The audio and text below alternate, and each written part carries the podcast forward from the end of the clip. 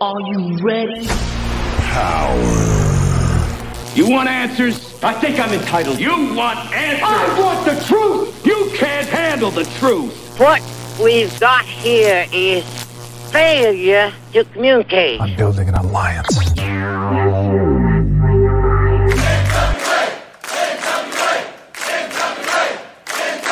God bless the internet. Okay, let's party. It's showtime. It's time for the Alliance Guys podcast with your hosts Kevin Frazier, Jaden, DKM, and Jay Cal. Oh yeah, we're here. We're live. Get Are the we? banner down. Get the banner down. Oopsie. There we are. What's up, everybody? Welcome to the Alliance Guys podcast, a presentation of alliance-wrestling.com, your number one source for news and information. Kind of, maybe. I'm Jay Cal, and with me is my pal, Mr. DKM, as we are here to talk to you about the National Wrestling Alliance. And of course, that means we're going to talk about the NWA 74th anniversary pay per view that's coming up August 27th and 28th. That means we're going to talk about NWA Power and all things and all things NWA. Welcome to the show, Mr. DKM. How are you doing today, my pal, my friend, my confidant? Yeah, I'm here. If you're lying, you're dying. I don't know what that means.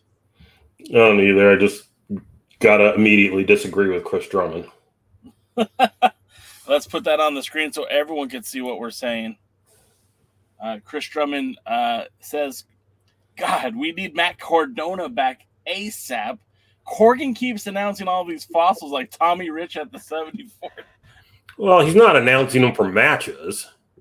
Yes. He's just announcing them as, you know, people you can come see, get your title signed by or whatever. You know, get an autograph.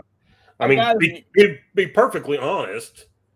Tommy Rich and you know, for anybody that's followed the NWA, will probably put more asses in a seat than Matt.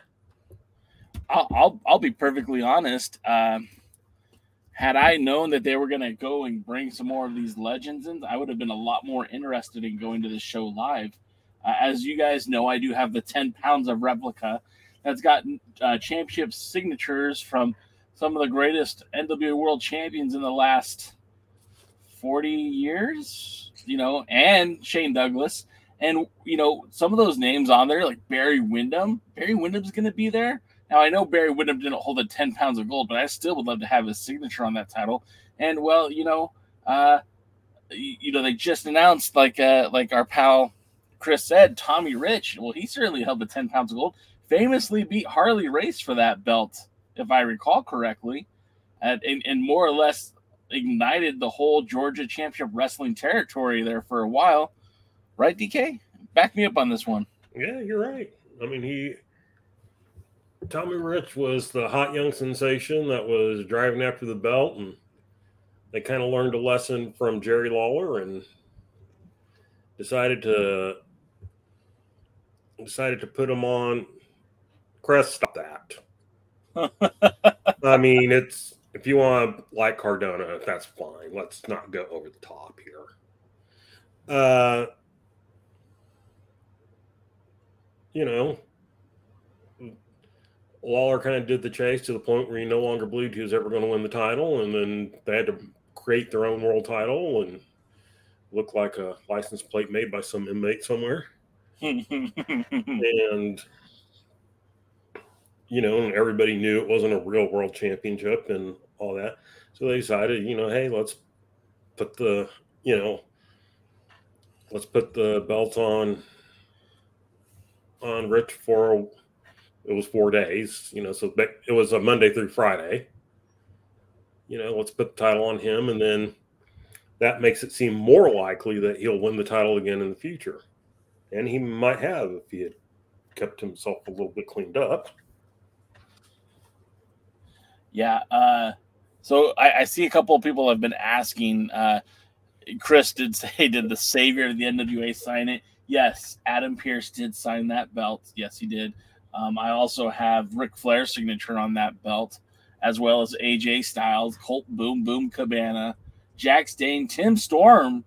I mean, you can make an argument Tim Storm was a savior of the NWA. Uh, Dan Severn, Ken Shamrock, uh, like the aforementioned Shane Douglas, uh, Ricky the Dragon Steamboat, Jerry, excuse me, not Jerry, Jeff Jarrett, uh, uh, Dory Funk Jr. I'm sure I'm forgetting some. Uh, Raven. Raven, yeah, Raven signed it in a very unique way. Satoshi Kojima, um, of AJ course, Styles, did you mention him? yeah, I did mention Styles. Uh, Nick Aldis signed it uh, before before he blocked me on Twitter. Um, Trevor Murdoch signed that belt, but no, I, I haven't. I, I wasn't there when uh, when Matt uh, Cardona won the belt. So when I had the title, when I had the title, oh excuse me, I take that back. No, he was there defending it, but I didn't have an opportunity to see him uh, after he defended against uh, Nick Aldis. But I I did get Trevor to sign it at that show. So I mean, look, it's um, look, and Doty points out Ricky and Dory never wore those ten pounds of gold. Absolutely right. You're you're 100 percent right, Doty. Um, and I didn't think about that at the time. My my big thing was like, hey, these are the champions that are still alive. I should have I should have not had them sign that belt, but You I should. should have had them sign a different title, I think. I don't know.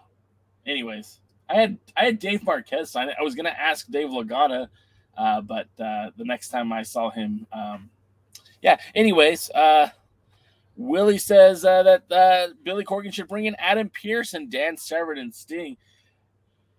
Of those choices, and Doty agrees with you, Willie. Dan Severn would be a good a good fit because he's not signed anywhere. But Adam Pearce is currently an employee of the World Wrestling Entertainment and with Sting under contract with AEW. I don't think you're going to see either one of those gentlemen back uh, in an NWA ring anytime soon. Obviously, you know, things are always fluid. Things could change in a heartbeat. I mean, you know, going back to that whole fiasco, the Ric Flair final show, everyone's sleeping on the fact that Jeff Jarrett was, uh, look, he wrestled for Game Changer Wrestling for a few months. Uh, he went over and Effy put him over, and he was supposed to return the favor, and then, and then he came to the NWA as a referee, and officiated that uh, that title match between Cardona and Aldis then was hired by the WWE and systematically retired from in-ring competition, and then did the Flair show, which was basically produced by a combination of the uh, uh, Conrad Thompson, you know, podcast empire with Impact Wrestling, and Jarrett wrestled another match there. So it's kind of funny uh, that that Jarrett was able to, to to do all of that in such a short amount of time. The look on your face, Mister DKM, says it all. Oh, I'm just looking at James H. Jackson. He goes, he goes, so long as we give Tony Khan triple credit, maybe we can get Sting. There's probably some truth to that. So yeah, Well, it, it, and again, you know, look at all the talent that uh, Tony Khan allowed to appear on that event. The Ring of Honor guys that were there, like the Briscoes, and uh, you know, again, the AEW uh, uh, talent of uh, uh, Black Machismo.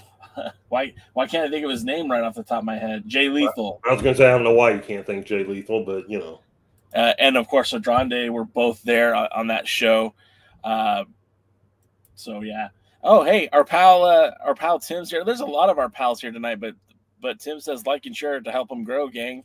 Yeah, that'd be great. Like we're still, we did hit a thousand guys, and I cannot thank you enough for your support of this podcast. You know, guys like Willie, Chris, James, uh, Doty. I mean, pretty much everyone who's here right now. You guys are always here, and I do appreciate you. Uh, really do.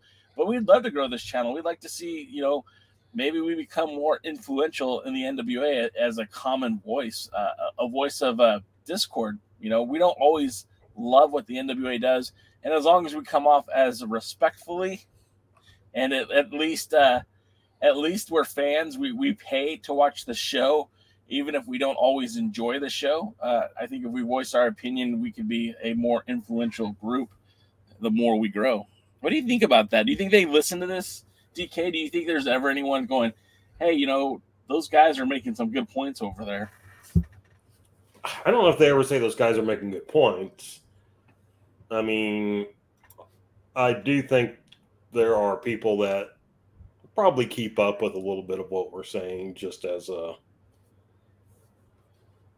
you know what are the criticisms that are out there and we'll actually talk a little bit about that i i do think sometimes maybe not specifically directly at us maybe so that i think that's where sometimes some Billy's at uh, FUs or some of the things that he just does in general, like with May Valentine loving Tyrus all of a sudden. I think I think a little bit about this. If you'll excuse me, I'm gonna shut this shade behind me since I, I was gonna suggest it because you kind of like disappear, but uh uh Matthew well, Underwood better for the people who are watching.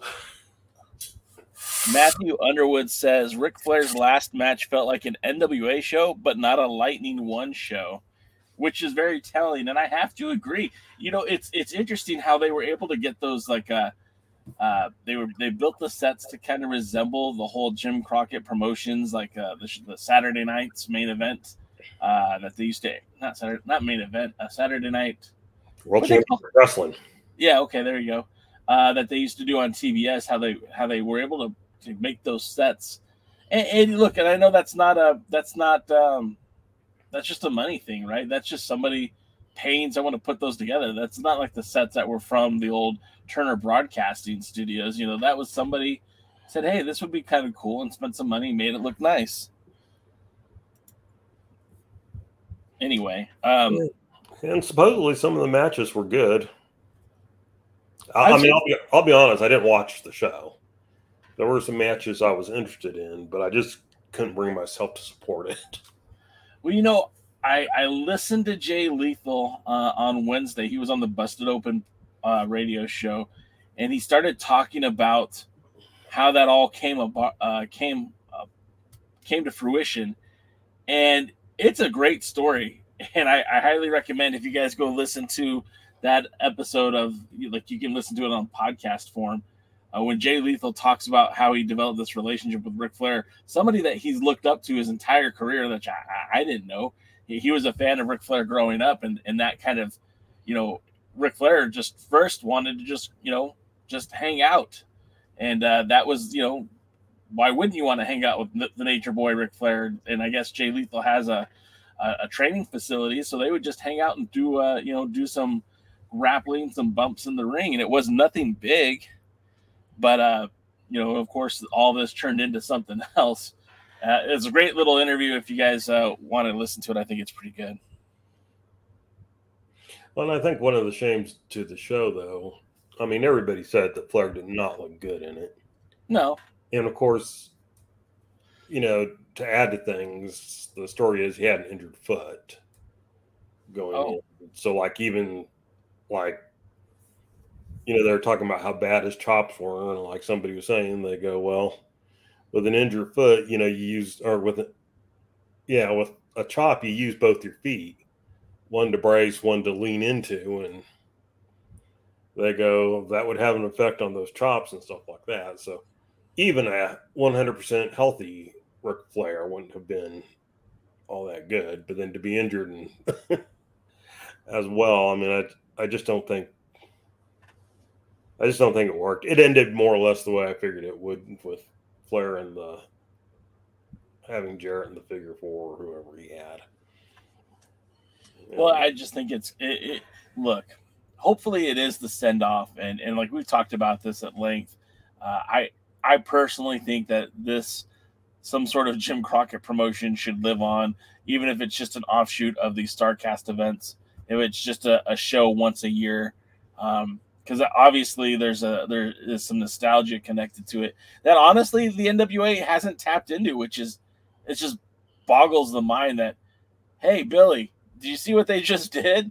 They outdid your NWA tenfold. They made a, a, a show more NWA without using those three letters than than you have in the last four years. Pretty true.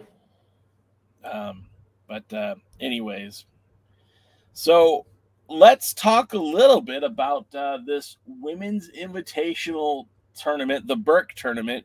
As uh, as we get closer to the 74th anniversary show, some of the names are starting to be dro- uh, starting to be announced, and uh, you know, again, this is on night number one, uh, where the winner of this um, I don't want to say tournament. I guess it's a battle royal, eh, which I. Uh, so last year the Burke Invitational was a battle royal, right? But then they're Right. also doing a battle royal for the tag team titles. Are they going to do a battle royal on both nights of night one? I don't know. I want to. I want to say the Burke Invitational was kind of a Royal Rumble. Okay, that's fair, but still, I'm not even sure I'm remembering correctly. So anybody out there that remembers correctly, please correct me if I'm wrong. But I think it was done as a as a uh, a Royal Rumble type thing. So I think that Tootie Lynn kind of propped up near the end, which gave yeah, you're you know you were right. It it was more of like a Royal Rumble style uh, entrance, but that begs the question: it's still an over the top rope elimination or pin submission, whatever. And if they're are, are they still going to have two matches that are similar, like that that similar? I don't know because I still don't understand what they're doing in the tag team thing, but Well- we'll discuss that later. Yeah, well, real quick. So the the U.S. tag team, uh, you know, this is the flyer that they used for it. Real quick, one of the entrants were, uh, okay, so it would be a night two for the tag team tournament. So okay, at least the battle royal wouldn't be a two night affair. So going back to the women's, uh, there wouldn't be two battle royals on the same night, or or two over the top rope elimination style matches. I guess that would be the best way to say it. But uh, so going back to the Burke Invitational, we have three names listed already, and I I uh, I wasn't able to do my homework yet on Samantha Starr. I know Dodie, who uh, was in the chat on the pre-party chat, uh, mentioned that uh, she spent some time in the Mid Atlantic area. Uh, I still need to do some more research on her, but I know that uh, Dodie was very familiar with her. Um, Well, and, it's. Baby Doll's daughter. oh, is she? I don't. I ninety percent sure. I don't know who the father is, if it's Sam Houston or somebody else, but I'm thinking it's. I think that's why Baby Doll's with her. I mean, that would make a lot of sense, wouldn't it? Um, so now you get now you piqued my interest. So now live, I'm gonna I'm gonna look. Samantha Star. Of course, she didn't come up, or maybe I didn't spell her name right. Samantha Starr. There it is. From Lubbock, Texas. competes in RWA and XWW and the T Mart promotion. She was there uh, last year at the T Mart promotions at the gathering. She defeated Shallon Royce. Uh, uh, yeah, mostly wrestles in the Mid Atlantic area. Uh, all points from uh, North Carolina to Georgia to to Pennsylvania, New Jersey, West Virginia, South Carolina. Done some matches in um Oklahoma yeah okay well still i i, I still want to do a little bit more research on who she is and where she comes from and who her family is um it doesn't it doesn't list who her uh, family members are on cage match but you know if anyone knows feel free to to let us know uh, chris drummond does say that samantha starr is baby doll's kid uh, james h jackson backs that up willie bowen does ask is sam houston her father um Uh, Baby Doll had two daughters by Houston, which would make me think probably. okay I mean, I don't know for sure. I I just know that they had two girls. All right. Um, Tim Tim pointed out, or Tim suggests, real quick. I'm gonna pull the banner down. Um, I need I need someone to, to, to do the mouse while I'm talking. Uh, Tim suggests for the Burke Invitational that he doesn't mind the Rumble style battle royal, but would have the last two women wrestle a match to the finish. That would be better. I kind of think that's what it is. I, you know, it, it was only a year ago, but it just seems like such a much longer time. Um, that Burke, I think the uh, the final two combatants have to pin or submit to win the Invitational. I think. And then uh, Doty says, uh, Doty says that last year they did use the Gauntlet Royal Rumble they used for the Burke Invitational. So yeah, okay, well, She's a third generation pro wrestler. okay.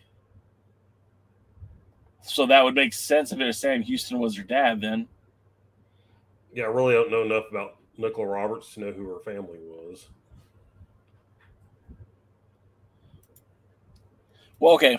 Anyways, uh, so Samantha Starr's in the Rumble, and then of course they announced. I believe they announced both of these today. Um, Kilynn King, uh, of course, of course she's going to be in the Battle Royal. Uh, she's been damn near uh, top of the roster since rejoining the NWA.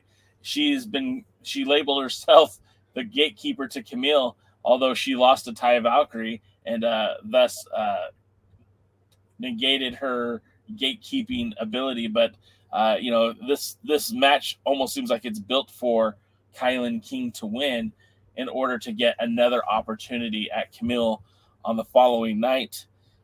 DK, what do you think about Kilynn King being in the Battle Royal, or the the excuse me the uh, the Invitational?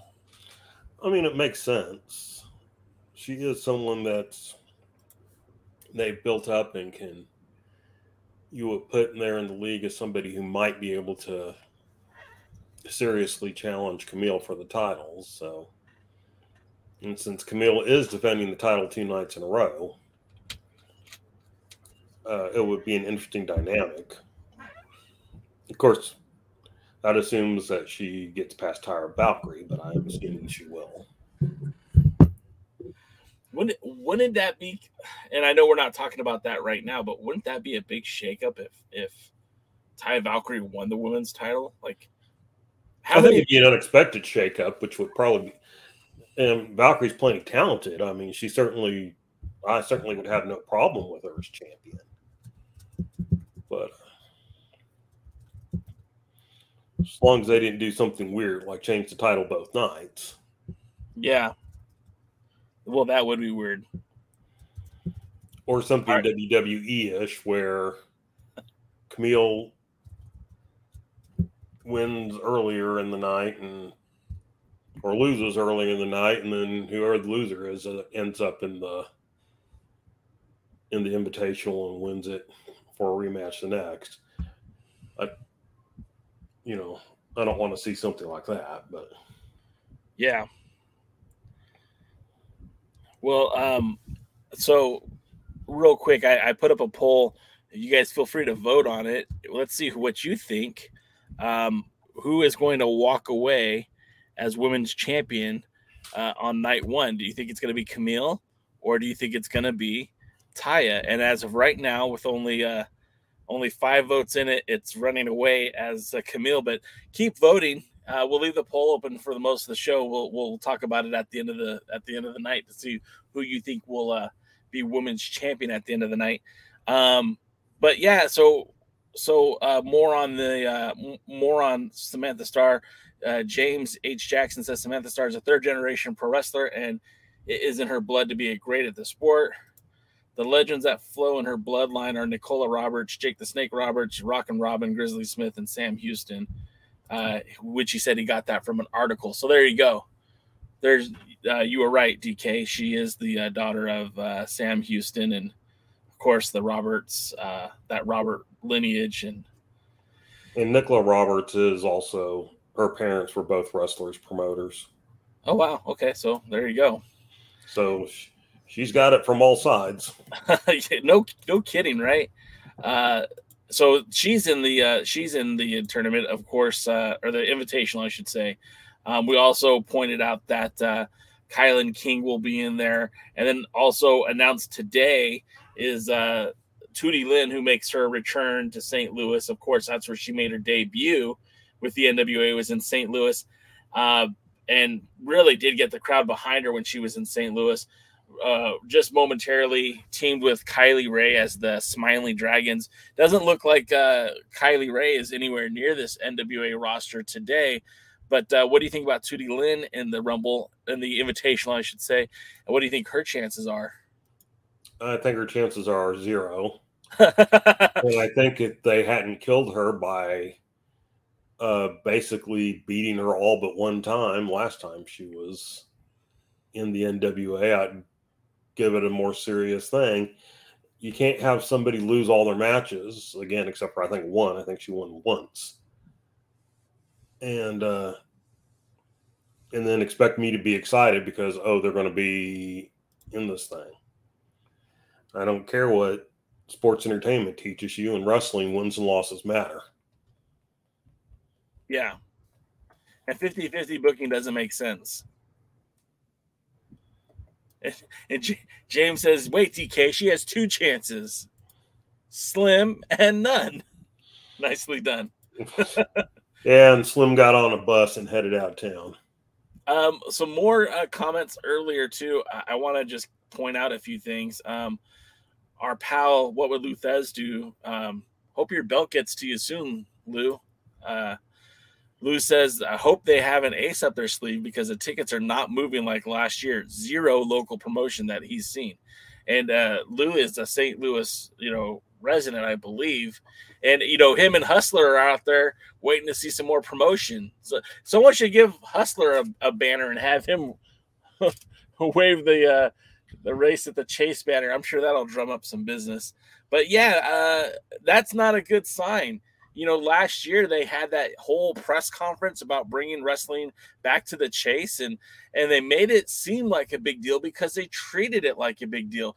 Now the expectation at least from from what you're saying, Lou, if they if they're not promoting 3 weeks out, if they're not banners and signs hanging up places or or or morning talk shows that have Trevor Murdoch you know, doing his best, best Harley Race impression on, then I don't know what they're going to do because that was a hard sell for the pay per view last year. Uh, you know, of course, uh, there was a lot of momentum behind Nick Aldis and Trevor Murdoch for that pay per view, but the big draw was returning to the chase. Well, they've been there, done that. If they're not really plugging that again, if they're not really promoting this, man, that's going to be disastrous. Yeah, I uh, tell you, they have some big plan, but I don't believe it in any way, shape, or form. What's that? What do you think? Oh, I'm saying I don't believe that they have any big plans. Oh. Sean Vega said something that I think a lot of us are feeling right now is I have no interest in the current NWA to be honest. It, like, look, I, I'm not going to say that there's not. There are some things that I'm very intrigued about in the NWA. There's some things that I'm even excited about, but uh, it's getting harder and harder to justify, uh, you know, watching the show every week. I was telling DKM offline, like, look, if we weren't doing this podcast, don't know that I would be watching. Last night was the first time in a very, very long time I had the opportunity to watch all elite wrestling. And regardless of what style of wrestling you like, you turn on AEW and you're going to see some wrestling, and most of it is pretty good wrestling, and it's very polished and it's very clean and it's appealing to the eyes. It looks good, it sounds good and sometimes you watch the NWA and you're feeling like you're watching amateur hour. Sorry, guys. You know, when you've got, uh, you know, Joe Galli saying the wrong match and they don't bother to edit that out, uh, you, you know, you have the promos that are nonsensical or go nowhere. You, you listen to AEW and maybe Jungle Boy doesn't cut the most uh, coherent promo, but at least you know what he's talking about. And he has direction. He wants to go fight Christian Cage because Christian's an a hole. Uh, I, I, sat there and listened to May Valentine interview uh, uh, Colby Corino, and I I don't even know what the hell they were talking about. Oh my gosh, was that a horrible, horrible thing? Dave Scooby well, says Billy. I just looked at the, Oh, I'm sorry. Go ahead, DK. I was saying I just looked at the seat maps for the two nights, and no, it's not looking good. I, they're certainly not fifty at even fifty percent sold yet. They're And and and look, they are three weeks out, and the entire cards haven't been announced yet. And you know, I'm sure there will be some sort of big push. Matt Cardona has mentioned there's some sort of uh, announcement that's going to be made soon. Hopefully, it's something about him and Nick Aldis wrestling. Uh, I'm sure that's a at least on the table. That's an option. But uh, is that going to draw um, enough people to come to St. Louis? well, I mean, it depends on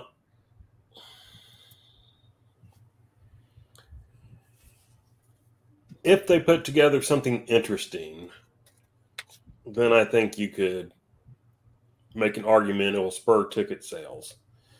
But what is it and what night do you put it on? Yeah. I mean, because I can tell you right now, I'm not really interested in the main event of Murdoch versus Tyrus. I kind of am.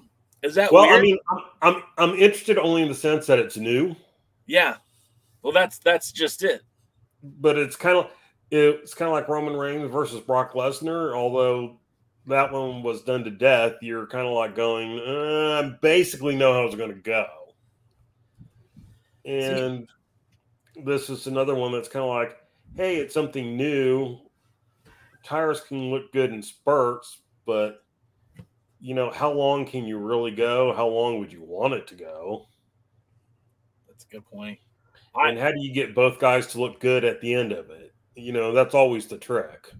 the the thing too, and and I, I don't know if everyone in this audience knows, but they're related. They're they're like second cousins, and I feel like if there's anyone that's gonna pull a good match out of Tyrus, it's gonna be his cousin, right? I, think if anyone's gonna pull a good match out of Tyrus, it's gonna be Trevor Murdoch, a guy who is not outsized. You know, I mean, yeah, Tyrus is bigger than him, but like uh, like when we'll, we get into power, we talk about how big Tyrus was compared to Odinson who Odinson is one of the bigger guys on the roster. I mean, he's not he's not the uh, six foot four big dude on the roster, but he's not a small guy by any stretch of the imagination. But you put him next to Tyrus and he shrinks, and that's not you know that's not saying that uh, that Odinson is a small guy by any stretch of the imagination. It's just saying that Tyrus is a really big dude. Like he's a really big guy. But you put him next to Trevor Murdoch, and he's still a big guy, but he's not quite as visually he's not that much bigger than Trevor Murdoch. And and so the the kind of match that they're going to have, it's not going to be just Tyrus throwing around Trevor Murdoch because honestly, I don't think he can. Trevor's not a small guy. So uh, in that aspect of it, because they're related, because they both want to see each other look good, I'm sure. You know, I don't think either one of them is going to, you know, RF the other guy. I think they're going to try their best to have a really good match. In that case, like if they can pull off a good match, if we see Tyrus have a good match, some of us might have to eat a little bit of crow. Of course, that might not happen either. You know that it might be completely awful. Well, in a, I mean, Tyrus versus Murdoch, Aldis versus Murdoch. I'll take Tyrus. Yeah, I mean, uh, which would be the better match? Uh, probably the oldest one, but I'm tired of it. And uh, you know, if you can bring in, so if you can bring in a, uh, Aldis versus Cardona match, because Billy loves heel versus heel dynamic, because he smokes too much crack, and. Uh, you know that would be interesting. Uh do i think sales will ultimately be okay? Probably. I mean i think probably by the time you get to show night they'll be okay. But uh, I, I, you know whereas last time they were sold out basically the week before two weeks before on night two basically the week before on night one and that was with having tv tapings for three days after. there was also the dynamic too that we have to keep in mind is that we were coming out of I mean, even though we're still very much dealing with COVID and it's still a pandemic is still around, uh, we were coming off of literally not having fans in attendance at wrestling shows to now all of a sudden all these wrestling shows were popping up. And even at the last pay per view the NWA had at the uh, Georgia Public Broadcasting Studios, you know, at the last minute they were told that they couldn't have as many people as they thought they were going to have, as many tickets as they sold. So when they did go to the chase, it was kind of a big deal for not only for for a myriad of reasons, you know, the least of which is people could actually be there live. It was the return of something like historic, which was wrestling at the chase and you know at the at the time there w- it was a hot feud between Aldis and and uh, and Trevor Murdoch, and Okay. none of these three things are still relevant. You know, yes, it's still historic, but they did it last year.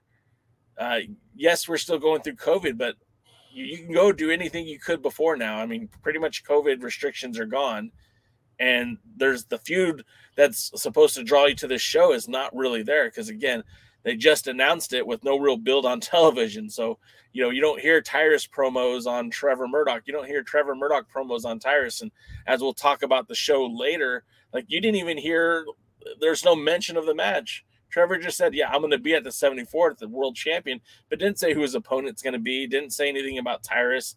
And again, there was no build from Tyrus about who he's facing at the 74th. Yeah, I mean, it's really again, there's their taping schedule versus what they do, how they handle it. I mean, there's no there's no talk, there's no build, there's no their show doesn't do what their show's supposed to do. yeah. The show should be putting over the pay-per-view and the idea of what we're going to be seeing and watching and you know, getting to and the matches should be leading to that, but it's kind of they do it in a small extent, but in a lot of the major things they don't. Yeah. And so I mean I I can't say I'm particularly I'm particularly impressed with how they're handling this pay-per-view. I mean, they do have more matches announced than they normally do, but not. They don't have anything out there that's just like, oh my god, I want to see that. Yo, for sure. And the the question is, I don't know if there's anything they can put together that's, oh my god, I want to see that. Real quick, uh, the first Tyrus joke of the night is not from Willie Bowen, but from our pal Lou Thesz, and he says, uh, "Tyrus already ate all the crow," which is fantastic. Nicely done, Lou. You beat Willie to the punch on that one. Uh, Doty brings up the fact that they just released the newest Wrestling at the Chase documentary a while ago, and the NWA missed an opportunity while not collaborating with them to hype their upcoming Chase show. And uh, you know, I have to agree with that. I mean, there's ways that they could have presented that. They could have partnered with them, but of course, you know, maybe they weren't invited, and that's the thing that uh, a, a lot of people. I I was going to say that would apply that they knew anything was being done.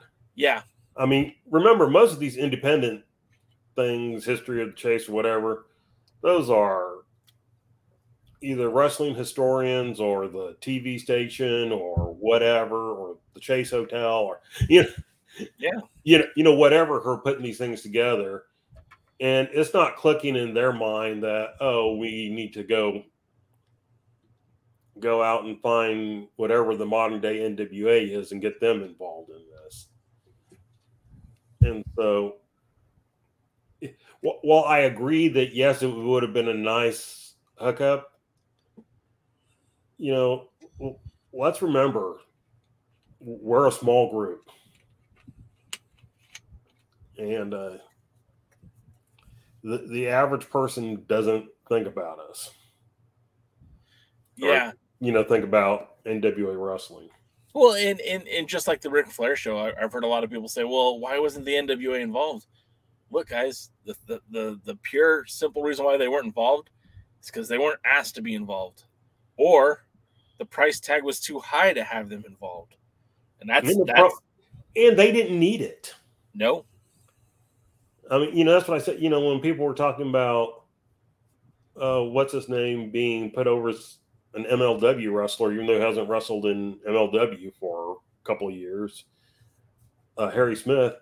I go, yeah, but I mean, I think in their mind, they go, more people will know Harry Smith from MLW than they will from the NWA, whether he's the current tag champion or not. I mean, that's an excellent point. I think, especially with a talent like Harry Smith, I don't even think, I don't think the MLW even plays into a factor. He's a former WWE Tag Team Champion, and if that's not enough, he wrestled in New Japan for quite a long time. So I mean, like he made his name long before MLW or the National Wrestling Alliance. But he was put in with an MLW guy. Yeah, which is and so okay. so that's how they tie that together. Two MLW stars, you know, facing each other. Uh, James H. Jackson says when it came out, the NWA account and some wrestlers should have promoted that PBS documentary. Then a few days later, have a return to the chase follow up with a 10 pounds of gold style 30 minute show. I mean, 100%, James. 100%. You know, I feel like, especially with Billy Corgan, I think he's looking beyond what's right in front of him. And I, I guess that's easy to do because a lot of people are saying, Hey, Billy, you need to take the NWA on the road. Hey, Billy, you need to do more live events. Hey, Billy, you need to make more titles. And I think he sees all this and is the incentive to to push forward without really, you know, bringing the cart along with him. Uh, because again, this this pay per view is the most important pay per view until the next pay per view. Uh, and every pay per view, every pay per view for the NWA at this point is the the next one is the most important one because uh, you know one bad showing, one bad outing, and you know you could lose a subscriber and and and be done. And I feel like they haven't built the accountability yet, the the uh, credibility yet to you know withstand that. And, and if this pay per view goes out and bombs, and they don't have you know 800 people in that building for the pay per view, and it looks really empty, I mean that that's going to seriously hurt their image and the promotion. Yeah, and uh, you know, let's get something else straight. Now Billy was out there talking about how, you know, now people, you know, the TV things are more interested in wrestling, and you know, be easier to get a TV deal. I mean, basically, even Tony Khan has been acknowledging that he's struggling to get a TV thing for AEW. Yeah, and that you know, whatever his Friday night show is, Rampage or I right, think, Rampage. That you know, its ratings have plummeted, and you know they're not getting what they want from it, and you know, then he has two or three shows on YouTube and he's supposedly looking at maybe another one. They say he's filing something for trademarks for like a woman's type show or something like that. Do you think the amount of content that he's giving away on YouTube is impacting his numbers on cable? Yes and no if you want to see the stars, you have to be on the cable show. Sure.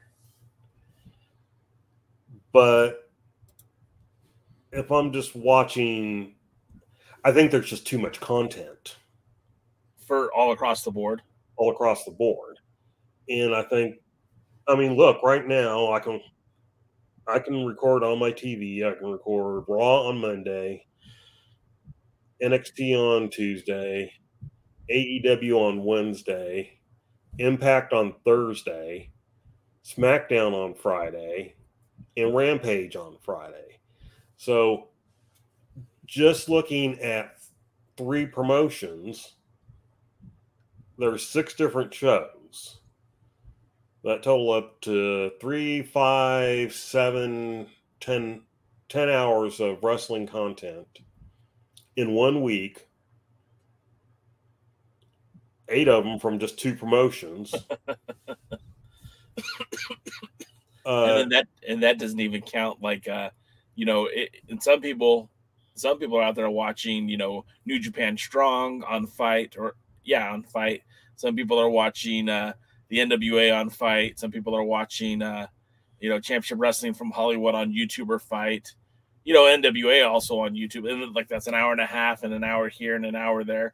I mean, literally, there's like about 20 hours of weekly wrestling programming, and that's not international stuff, and that's not everything even national. I mean, there's a lot of regional programming that's also available out there, and then you've got Women of Wrestling coming soon, and it just it doesn't stop. Look, I I work a business job. So I'm tied up Monday through Friday, typically uh, seven to seven or six six to seven. By the time I get up and I go out and I do my work and I come home and I eat my meal and I'm relaxing or whatever. And I have lots of interest. I watch wrestling. I watch boxing. I watch MMA. Football season's getting ready to kick up. I'm a bigger football fan than I am a wrestling fan. I watch college. I watch pro. I've been watching amateur wrestling because they had the world championships for the uh, U17 in Rome. Go Team USA. They got, a gold medal in Greco-Roman. I believe two gold medals in freestyle, and a few silver medals and bronze on the women's freestyle. They got other medals too, but it was it was a good year for them. Uh, you know, I'm really into that. I really enjoy watching those things. So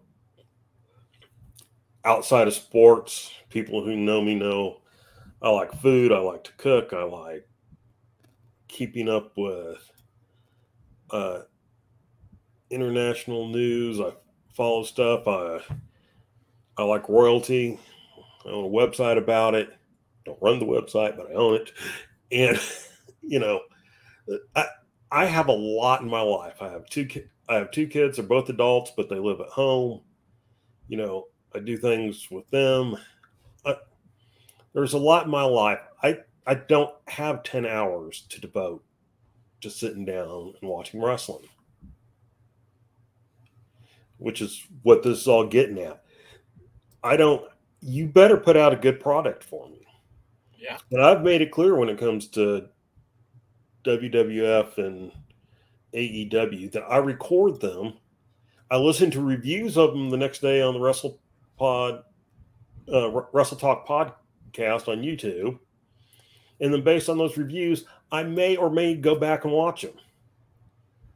Or some nights, like uh, Monday night, I watched the first hour of Raw just because I was interested. And then I, you know, went to my room and watched a movie and uh, listened to the review. And I only went back and watched what, one other segment. And that's it. I didn't watch the rest of Raw. Yeah. You know, I, I just wanted to see Ciampa versus Styles. And uh, although I will say, since this can be relevant to the NWA, since Vince has gone, com- the commentary is much better. You can tell there's not somebody screaming in their ears telling them what to say. And so, learn a lesson, NWA, better commentary.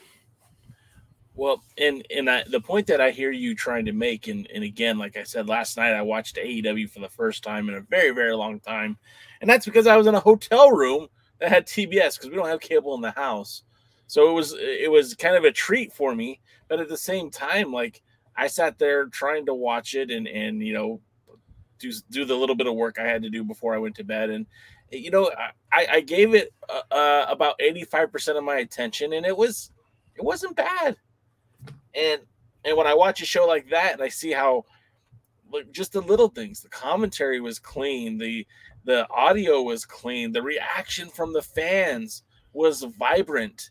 And sometimes that makes the storytelling even easier. And the aesthetic, like I'll be honest, when we get to power and, and we talk about when the uh, ill begotten come out and there's zero reaction, right? And then when you get uh, the the miserably faithful out and there's just a clamoring of booze. Like nobody seems into the show.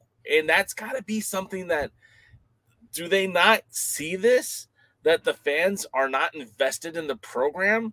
Because again, like I don't care if there's only 200 people there or 150 people there or hell 75 people there but if you have 75 engaged fans who want to be there and are supporting the product the the output looks so much better and if you're telling me that the best you can do is that you know that 150 people in that audience who didn't seem to care about much of anything that's the best you're doing then then maybe it's time to close up shop honestly You think? and, and and that's and that's not what I I don't want them to do that. I don't want them to close down.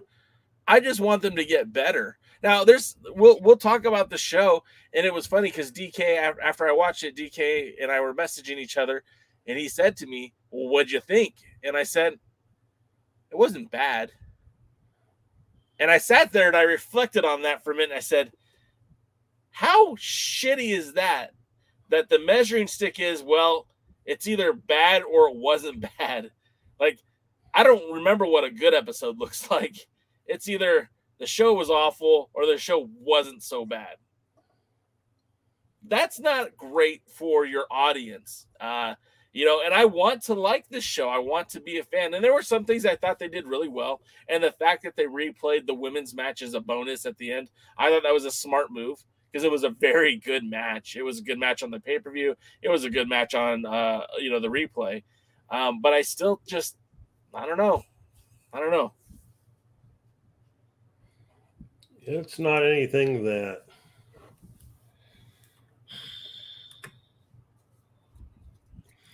it is not the definition of must see TV. Let's say No. that. And, and honestly, again, I do love the fact that you guys watch that show and you're here hanging out talking about it with us. But let's be honest, if this podcast didn't exist for any of you, would you still want to watch the show? I love the community we have here. I love the forum we have here. I would still probably watch the show, but there'd be some days I would just skip it or not or or or watch it while I'm doing other things. Well, I would probably, like I said last week, the pay per views are normally good, so I probably have the subscription just for the pay per views, Yeah.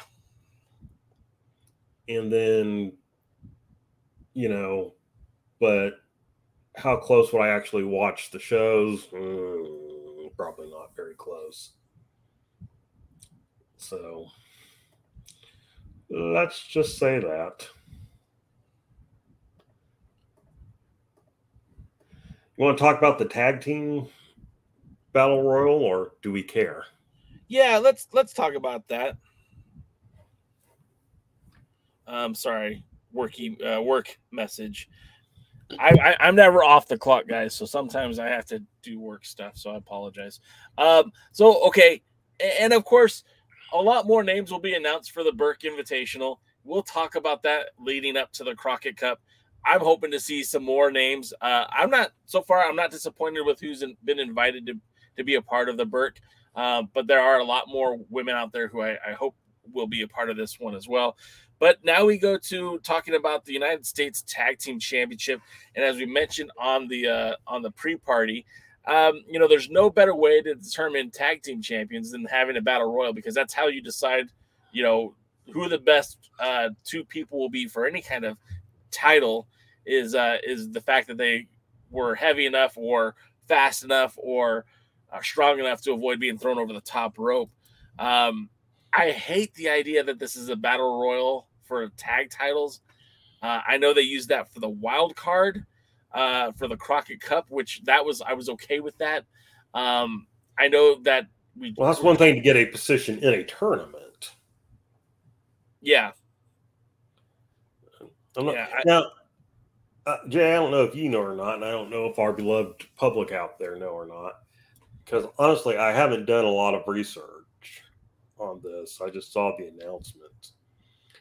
Now, have they said how this battle royal is going? I mean, is it just a battle royal and are teams eliminated, or just individuals eliminated if somebody gets thrown over? The is it till the bitter end? and there's only one person left, and whoever they are is and their partner are the champions. When you get down to a final two, does it become a tag team match? Do we know anything? Um, and, and I'll just stall here while anyone who's in the chat feel free to jump in because again, this is kind of unknown information to DK and myself. Um, I know that the rules, the rules that they used for the Crockett Cup in 2019, that battle royal to set up the uh, the the wild card into the uh, into the tournament was basically that each team was considered like one individual. So if one person from the tag team was eliminated, then they were both out. And I, I could see them doing that in this battle royal as well. Um, but that's yeah, that's that's where I that's where I'm at. See, let's see, Doty, ten team battle royal. Is there any wrestling match with ten teams in the ring for? Um, that's twenty people, so I mean it's not unheard of. Now, or you find 10 tag teams, I'm not 100% sure. What kind of tag teams do you use, I'm not 100% sure. So um, maybe the Heat Seekers will be back. Well, uh, I mean, we, we have seen some of the teams from the Crockett Cup already announced for it, but yeah. So, I mean, we'll see. Uh, so, who are the teams that are announced so far? Well, uh, three. Do we have three teams or four? Yeah, there's three teams that have they've announced so far. Of course, uh, we knew uh, on Monday that the ill begotten, excuse, yeah, the ill begotten with Danny Dealz would be uh, would be the first entrant team into this uh, United States Tag Team uh, Championship Battle Royal.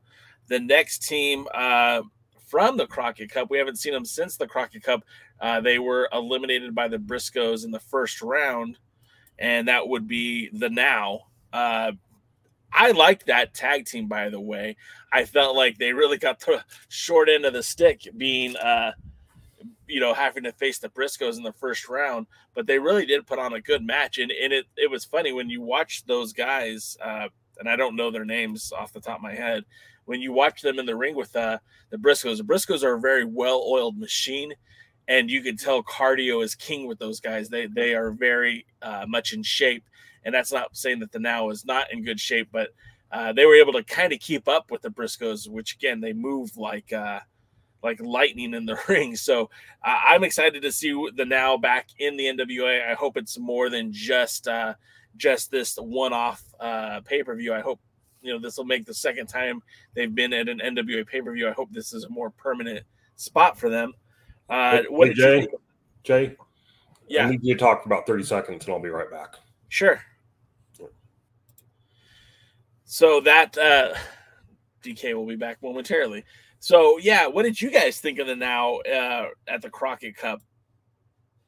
I am excited to hear what you guys think about them. Uh, again, I felt like they had a really good showing. And when you talk about like the Briscoe Bros, I mean, those guys again are such a. a Tony says DKM after dark. Uh, you have to go to DKM's OnlyFans page for that. That content is uh, uh, not available here on this YouTube uh, page. Uh, James says the NWA noted in a press release that the titles are being revived due to the recent success of the company. And the level of interest in tag team wrestling seen during the recent Crockett Cup pay per views. Look, I'm not going to lie. Tag team wrestling is tops. When you have a good tag team uh, storyline, a good tag team feud, uh, I mean, Rock and Roll Express, Midnight Express, right? Uh, uh the Steiners and Doom, right? Uh, the Varsity Club and the Road Warriors, hell, the Powers of the Pain and the Road Warriors, the Heart Foundation and the Rockers, you know, the tag team wrestling, when done right, it might be the most superior form of pro wrestling. Uh, you know, so many good tag teams over the years. And the NWA certainly did a great job with the Crockett Cup by finding some very good tag teams to have in that tournament. There were some guys that I didn't feel like they belonged, but there was a lot of guys in that tag team uh, that were solid. I mean, look at uh, like I said, the now, I mean, of course, you put them in the ring with the Briscoes. The Briscoes are our future Hall of Fame tag team champions. you know, future Hall of Fame tag team wrestlers, excuse me.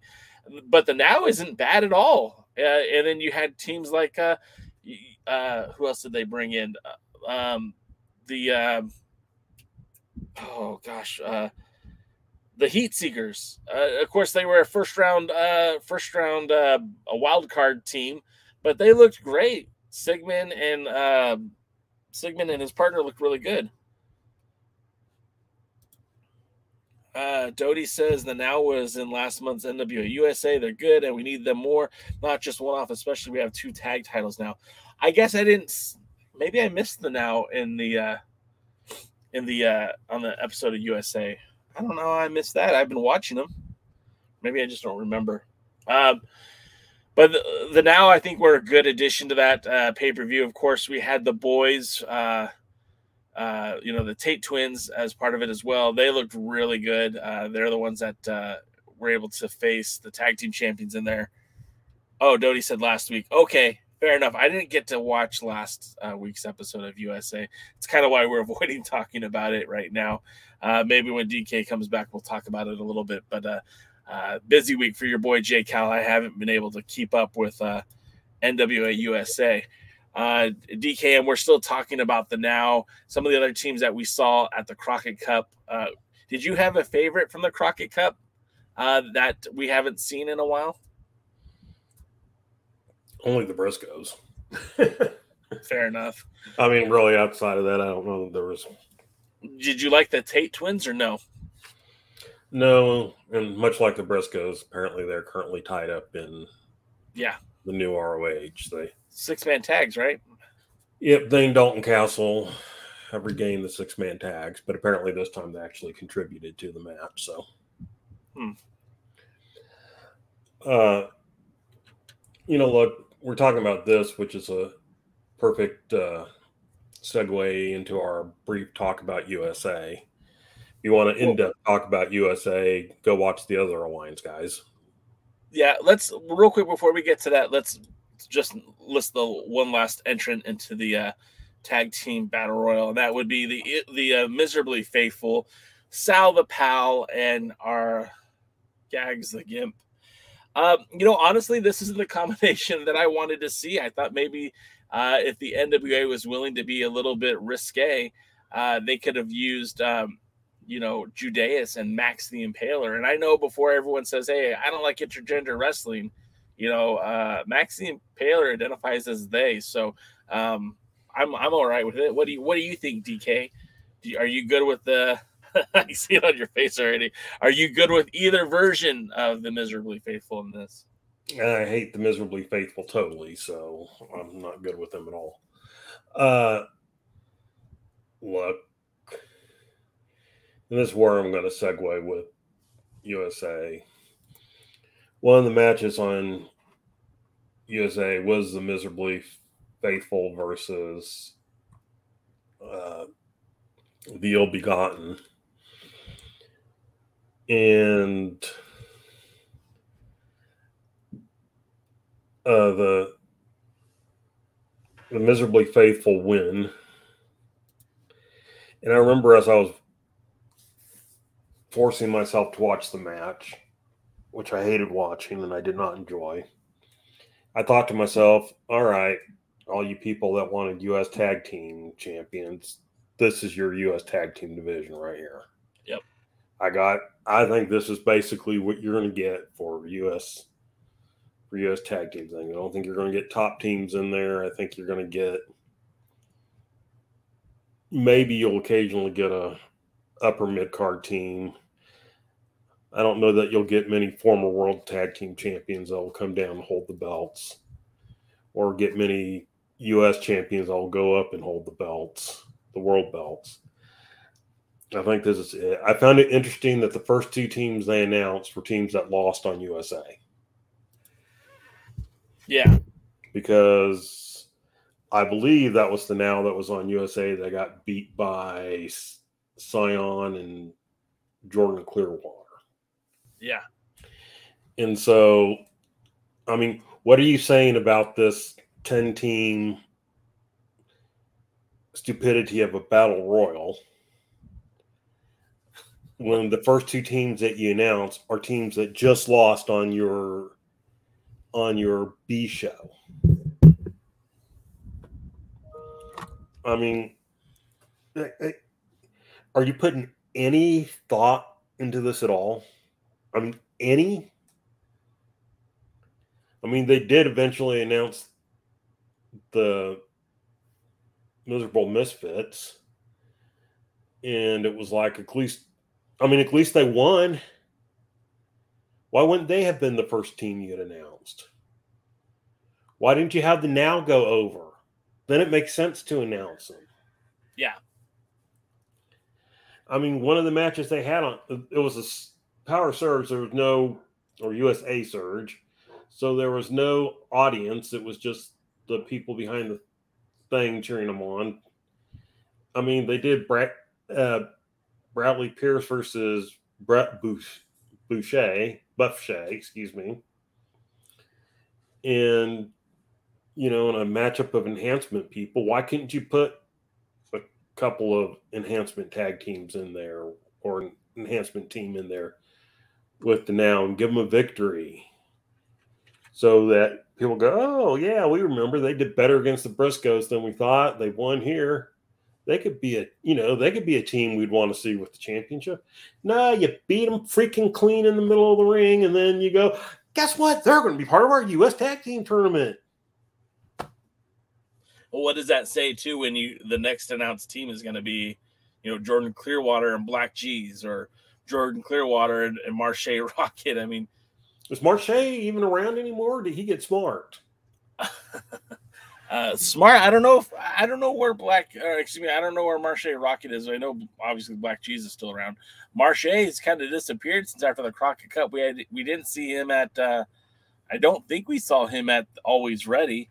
And of course, you know, now that with the focus on Cyon, uh, Cyon and, and Jordan Clearwater uh, teamed up for USA, but you know, we we know that Cyon will be a part, will be wrestling uh, in the main, well, not main event, but wrestling for the national championship with Jax Dane, I believe, on night one. So, I mean, theoretically, he'd be available for night two in the tag team tournament if that's, you know, if he's unsuccessful in night one.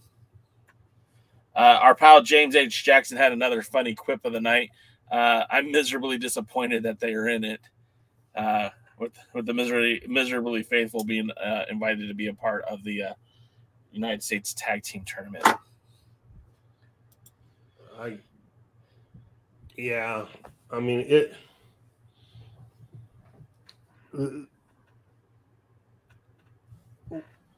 When I look USA was okay for a surge.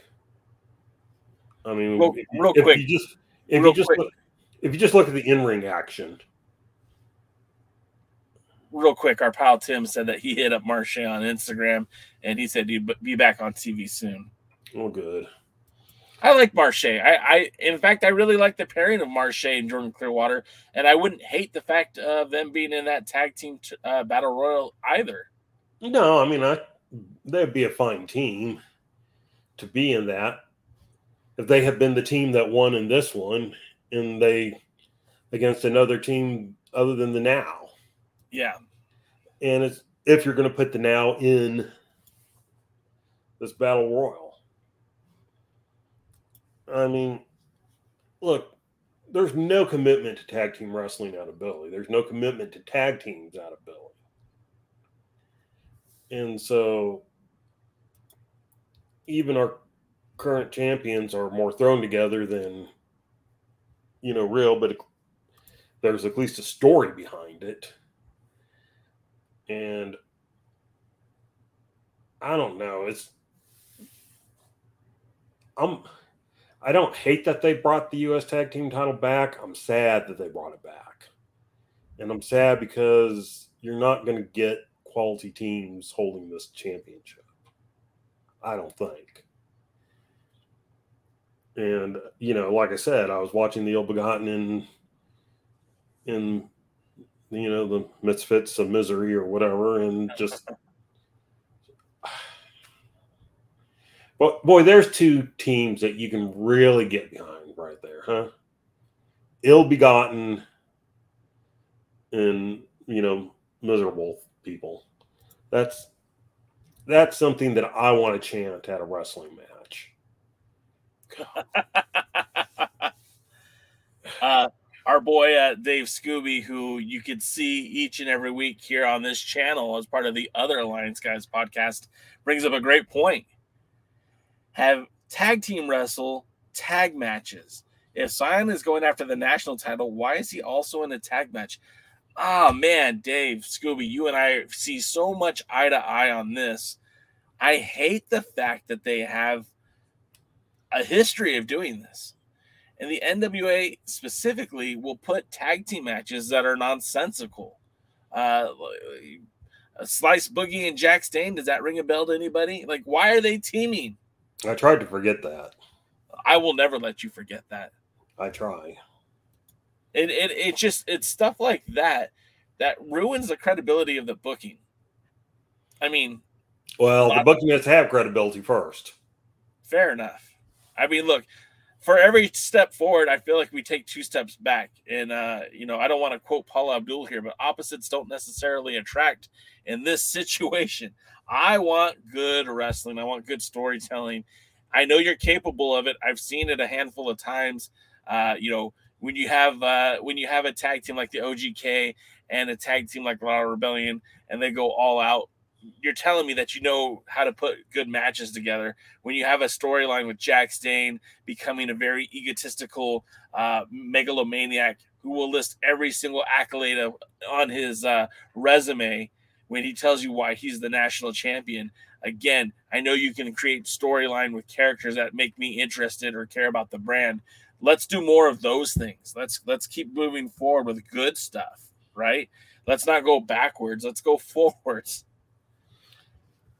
Uh, oh, and real quick, two things before we go on with the show. Two things. First of all, Dave Scooby wants to point out that Slice Boogie is the new Santino Brothers champion, which is great. But even more importantly, our pal Kevin and his lovely wife Melody uh, received their child over the weekend, and very excited for the the three of them. Uh, baby's good, mama's good, dad's good. I'm very excited well, for dad.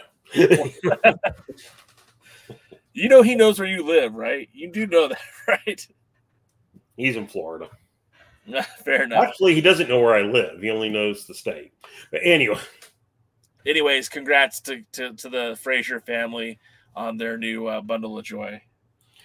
Uh, James H. Jackson makes the point that the bookie needs actual booker, though. And, you know, I'm, I'm going to draw a comparison here with WWE uh, they had one of their top Raw ratings ever this last thing, this last Monday, and supposedly they got a ton of views on on Peacock for SummerSlam because people were wanting to see how things had changed without Vinnie Mac being at least 100% in charge. And you know, there's excitement over the idea that a wrestler who's been through this, who likes the history of wrestling, who who knows stuff, who didn't have some of the bad habits that other people had during the, his time wrestling with them or against them. Uh, you know, somebody that understands the psychology of wrestling is now in charge of the creative area they just get rid of Kevin Dunn and those nauseating camera shots, angle shots, and zoom ins and outs and all that. You know, that increased the quality 87% just right there. But, you know, and a lot of people praised, you know, praised Raw. And, you know, I watched the first hour and then I watched one other match. And what I watched, I mostly enjoyed. It's still it's it's WWE will always be more sports entertainment than I like. And you know, hey, that's that's where their bread is buttered, and they'd be foolish to suddenly become a, a heavily sports ingrained wrestling show, you know. But that's how they capture the fans they capture is out yeah. there. But you know, they put, you know, I've seen better matches, better match quality, and certainly things that make more sense since since Hunter's been there. And Billy and uh, Tony Khan and everybody, you know, they, they play with their action figures, their live action figures. and they don't really care what anybody else thinks. And they, you know, they don't want what anybody else thinks. I mean, even people who were major AEW marks have recently been critical about some of the booking decisions made in AEW because, you know, after a while, you stop forgiving the things that you used to. Yeah. And there's some of that going on now. And it's like, you know, wrestling needs a wrestling needs a booker, not somebody making up stories. Stories are fine, and stories. I'll argue that stories enhance the the entertainment of the whole of the whole aspect of pro wrestling. I do feel like you need to have a storyline to to tie everything together, but the execution has to be the story has to be good. You know, uh, if the story is mediocre, then maybe we don't need to tell that story. And if the story doesn't elevate something or make something more important, then maybe that's a story we pass on. Like, and we'll get to the rest of the show here in a second, but it's just, man, we had been saying so many good things about this NWA program in the last few weeks, and then and then it this wasn't even a bad show per se. It just, what are we doing? You know what? What what's the goal? What's the end game? I feel like a show like last week or this week's was just mediocre at best. It's just mediocre. It's just okay. And the, if the program is going to be just okay, then maybe they don't need to do that program. Maybe that show should have happened. Maybe they should have put more highlights from Always Ready. Give me some of those higher profile matches. Give me Chris Adonis and Jax Dane for a second time. Uh, if, if you're going to give me filler, give me at least good filler. Give me some actual wrestling that I care about. Oh, that's asking for so much. Um, do you want to get to power, or do you want to finish talking about USA, or what do you want to do? I'm basically done with USA. Like I said, watch yesterday's other alliance guys. They go into it with more depth, and, and, and that, that, that way we don't have to suffer through it. well, no, I, I, just they, they do a very good uh, in depth job of covering USA, as well as if uh, you're trying to follow United Wrestling Network, whether it be the Memphis show or the Championship Wrestling show. Uh, they do they do cover that in detail as well. I do recommend checking them out um, because uh, again, that content is there right here on the YouTube page or on on the uh, Twitch page, either one. Um, yeah, I mean, we, we do cover different things, so you can watch both shows without getting a whole lot of crossover. Uh, Luther says the problem is that Billy believes that the more a story is convoluted, the more interesting it is instead of just plain confusing yeah, we we knew that early on when when Nick Aldis would we would blame it on Nick Aldis because he was the person responsible for the words that were being presented, but it was always you know that's how it was booked. Dave Scooby says, figure out the end result and just find a way to get there logically that makes sense. And it it sounds so easy, and like and I don't know how it gets so mucked up. And I said the word muck, not the other word. Don't uh, don't find me eBay or eBay. eBay. YouTube. Yeah, I don't know. Don't find me YouTube. Excuse me. I I'm only on like a couple hours of sleep, and I drove in the car all day today, so I'm I'm tired. Oh, nobody wants to hear your whining excuse. Yeah, I know. I know. Let's move on. Let's go to power. Power. So, so this segment uh, again, just when I talked about a show that has mediocrity we had a great match. I, I, don't know if it was last week or the week before between these two, between the OGK and the uh, La Rebellion. Um, and then they had this uh, event at the podium, and it was just a little watered down, and it, it, got the point across, but not in a very entertaining way. The show opens with the OGK with Kyle Davis at the podium. Uh, Taven and Bentley, uh, Bentley Bennett are specifically uh, there because they're basically making the decree. They want to be the first team that ever held the Ring of Honor tag titles, the IWGP uh, heavyweight titles, and the NWA World Tag Team titles. That's their mission. That's their objective. Um, but then they're interrupted by La Rebellion, who uh, basically negates, you know, that uh, what Taven and uh, Bennett have done. Uh, they they kind of just throw them under the bus, and and then the teams begin to fight, and like that sounds like it would be interesting and entertaining, but it was just kind of eh, it was mid, and then uh, you know, it seemed like the uh, uh, OGK had control of this fight, this this fiasco. They had the upper hand until Damien Sace Sace Sace came out and uh, blindsides both partners of the OGK with that red mist. And uh, like I said, the second was just decent at best. It was mediocre. We know that uh, Matt Taven is great on the mic. We know that Mike Bennett is great on the mic. And we've seen moments where Mecha Wolf is great on the mic. Uh, Bestia usually speaks only in Spanish, so I can't tell you how good he is on the mic, but he's usually pretty impassioned. This just didn't feel very eh, to me. So, DK, what did you think of this promo? I mean, I thought it was all right. Uh, I thought the promo was fine. Okay. I thought the, you know, again, uh, keep it simple, stupid. All we needed was the promo. The other team could have come out afterwards and done their own promo. I don't know that we need the back and forth. And then the brawl was okay till Bestia comes out and sprays both of them because his mist is terrible. Uh, and uh, you know, I don't know. I probably would have rather just seen them brawl than you know they kept the misting out of it. Yeah. Um, That's All right, the so- red strap belt behind me.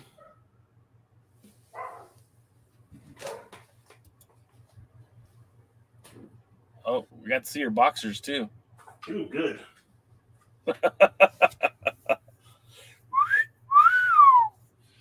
I'm DK hot. After Dark. DK After Dark. Was that the tag title? No, it's the heavyweight title. Oh yeah, the Texas State. Well, that's a pretty belt. It is. I do have the tag title somewhere. It's hiding in there right now. Oh, and by the way, in case you didn't know, on both shows they advertise this too. So Is that the fan? Is that the FanDuel belt? that's the FanDuel belt with the United Kingdom flag. Oh, who was on? Oh, I forgot. I think it was Doty. I'm gonna give Doty credit. If it wasn't Doty, I apologize. But he said that the best way to bring uh, Jonah into the NWA is to have him be upset that they swapped out the the, the plate for the uh, the uh, UK flag from the Australian flag, and that he wants to win the title to put the Australian flag back on. And I'm Yeah, all about it. I, I would love that. That would uh, that would do it for me. Um, the next uh, the next segment was the uh, number one contendership for the national championship. We got Rodney Mack with Aaron Stevens uh, taking on uh, Cyon with uh, Austin Idol. Now, again, you know you got to scratch your head at this the the theology of putting Stevens and and Rodney Mack together. I get it if they wanted to have like a, a manager for Rodney Mack, that's fine. But I hate how they over the top say that Rodney Mack was looking for guidance and needed encouragement and all the other sh- chicanery that they say. It just it, it doesn't make sense. Um, early on, Red Dog takes the lead in this match. He seemingly overpowers Cyon. Um, and you you'll notice Idol on the outside is very verbal throughout the entire match. Stevens is almost uh, just laconic. He says nothing. He's very he, he he's very like non-emotional. Um, and the match is all Rodney until Cyon dodges a corner attack from the Mack, and then uh, and then Cyon smashes Rodney Mack's shoulder into the mat. At that point, Cyon takes the opportunity. He's he's attacking Mack, not even really focusing on that injured shoulder, but like more like a you know fist to the face type attack for a lot of forearms to the skull of Rodney Mack. Uh, it seems like Rodney's in trouble. Uh, the fans really aren't reacting to this at all, and that's the terrifying thing to me. This isn't like you know in Japan where it's very respectful not to like speak during the matches and, and to only applaud on the big spots. Like there was no reaction here, like nothing. So it's not like Cyon has all this heat. Like he he had nothing. Um, Cyon ends up cinching in a Cobra clutch.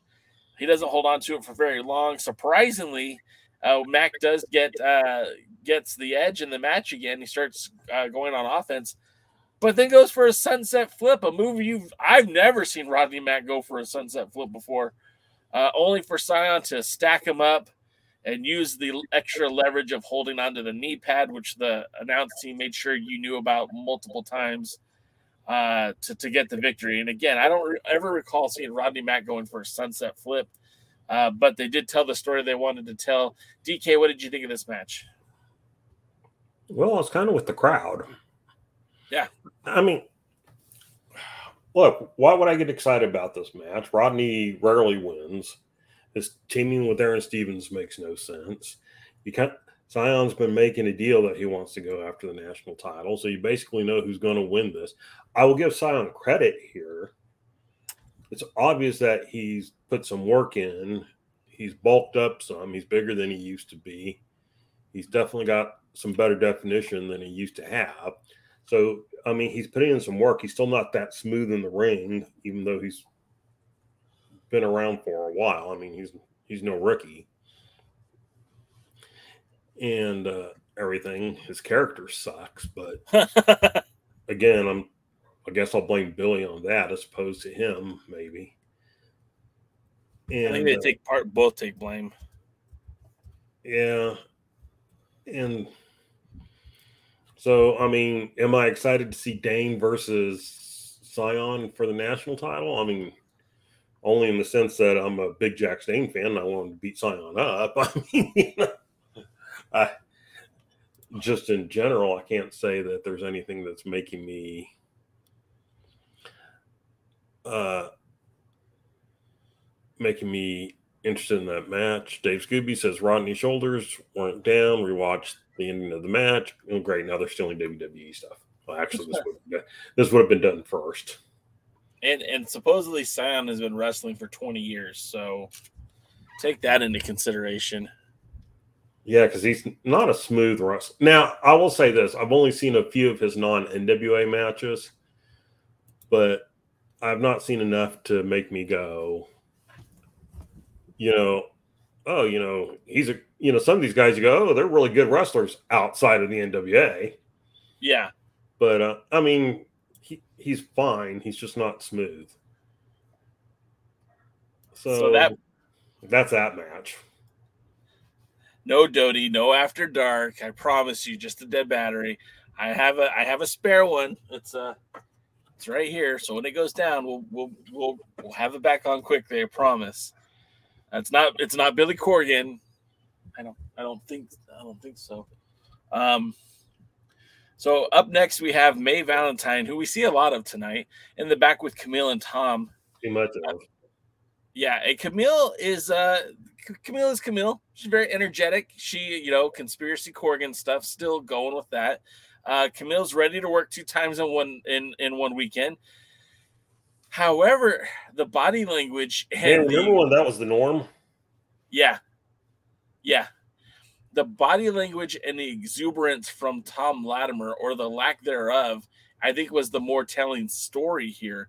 Uh, Tom says that he's ready to face whatever obstacles tossed at him, but he wasn't the same Tom Latimer. The energy wasn't there, the hostility wasn't there. He sounded defeated to me. Like, like I don't. I hope it's not being married, but it just sounds like there was no energy behind what Tom Latimer was saying, and it sounds like officially he's going through the motions. Did you pick up on this? Well, I did, and I wasn't. I'm not sure where they're going with this storyline. Maybe they're talking to Paul Hyman. I don't know, Heyman, whatever. And so, you know, they need a good, you know, again, Billy likes friction. Billy likes controversy. Billy likes things that don't make sense. So, you know, the newly married couple apparently aren't going. I mean, he's kind of like, you know, he'll do what it takes to win his match or whatever he's saying. It's like, does he have a match? I mean, what's he even promoting? Yeah. I, I also felt like maybe he didn't even believe in what he was saying. Well, you know, and in the real world, it's very hard to believe in what you're saying if there's nothing to be believing because there's nothing to be saying because you don't know what the hell you're going to be doing. Yeah. I mean, is he wrestling somebody? Is he, you know, uh, he's not getting a title match, I assume, because he's too big for a junior heavyweight. He's, and that title's already been spoken for on at least one night. He's not wrestling his wife for the title. He might be at night. Lucky him, but you know, uh, what will Lou Thesz do? That would do it. Getting married. Uh, Hey, so uh, please. so uh, It's the second Rodney Dangerfield uh, impression in two weeks I've done. Yes, one day you'll do it right. Oh, We, we have we have faith. So I Don't. mean, be there's disappointed. no. But my point is, there's no title he can be challenging for because the TV title apparently is not going to be on the line, and uh, there's no, there's already a national title match, and he's not going after the world title, and uh, he's not going to wrestle Matt Cardona, and you know, or Nick Aldis, thank God, because we've already seen that enough. Uh, so I mean, I mean, just looking real world for a minute, just you know, drop bad booking. Looking real world, what is there for him to be excited over? no, there is nothing. Um, the, I, I mean, if we're gonna be serious about it, and uh, you know, what would be interesting is if him and Adonis jumped back in the tag team division and went for the U.S. tag titles. That would be they win it. Sure. I'm not saying they're going to, but at least that would be something something unexpected. You're right. If you in the in the universe of the NWA in that NWA world and that spectrum, what is there for Tom Latimer at this pay-per-view? Because there is no feud, there is no animosity towards anybody at the moment. Uh, there is no title to be won because Tyrus is busy on night one, and we don't know what will be night two. But I doubt it'll be Tom Latimer versus Tyrus night two for the television title. Uh, and and Jax Dane is spoken for. So where it where does he fall in line? There is no angle. There's no storyline. There's no feud. There's no rivalry, except for Nick Aldis. And again, to what you said, that's something we don't need. That's done. That's over. That should be finished. So it's like uh, there is nothing for him now. If you want to throw him in that battle royal with Adonis for the tag titles, at least there's some sort of direction. But uh, as it is stands now, no, there's nothing. It's it's pointless. Which, as a larger question, so let's take this out. What is there for him in general? I mean, once this pay per view's over, I don't see the world title being open. No, I suppose the national title might be. I think they glued the TV title to Tyrus. I don't think it's ever coming off him. We'll be talking in five years, and Tyrus will still be the champion. oh God, So, I mean, I, I don't know what what there is for him right now. Oh, I mean, Oh, I think I think I mean, there's would- nothing. Would you would you put him in with Dane? I mean, Dane doesn't really have anybody. So would would you make him and Dane a a feud? Would Absolutely. I a hundred percent, and I think Tom becomes the baby face in this feud, and Jax remains your heel, and and I think you could get behind that. I think that would be a great program for Tom, because again, Tom is what's Tom's what is Tom's motivation at this point, right? He's trying to make his wife happy. What does his wife want? For him to be world champion. Well, the quickest way to get to be world champion is to be the the national champion. You're the number one contender. So by beating by beating Jax Dane, he becomes the number one contender and now can go challenge Trevor Murdoch. Until that happens, a feud between him and Jax would at least fill that void to get him to that next level. And if he if he's the one that ends up beating Jax Dane, are you upset?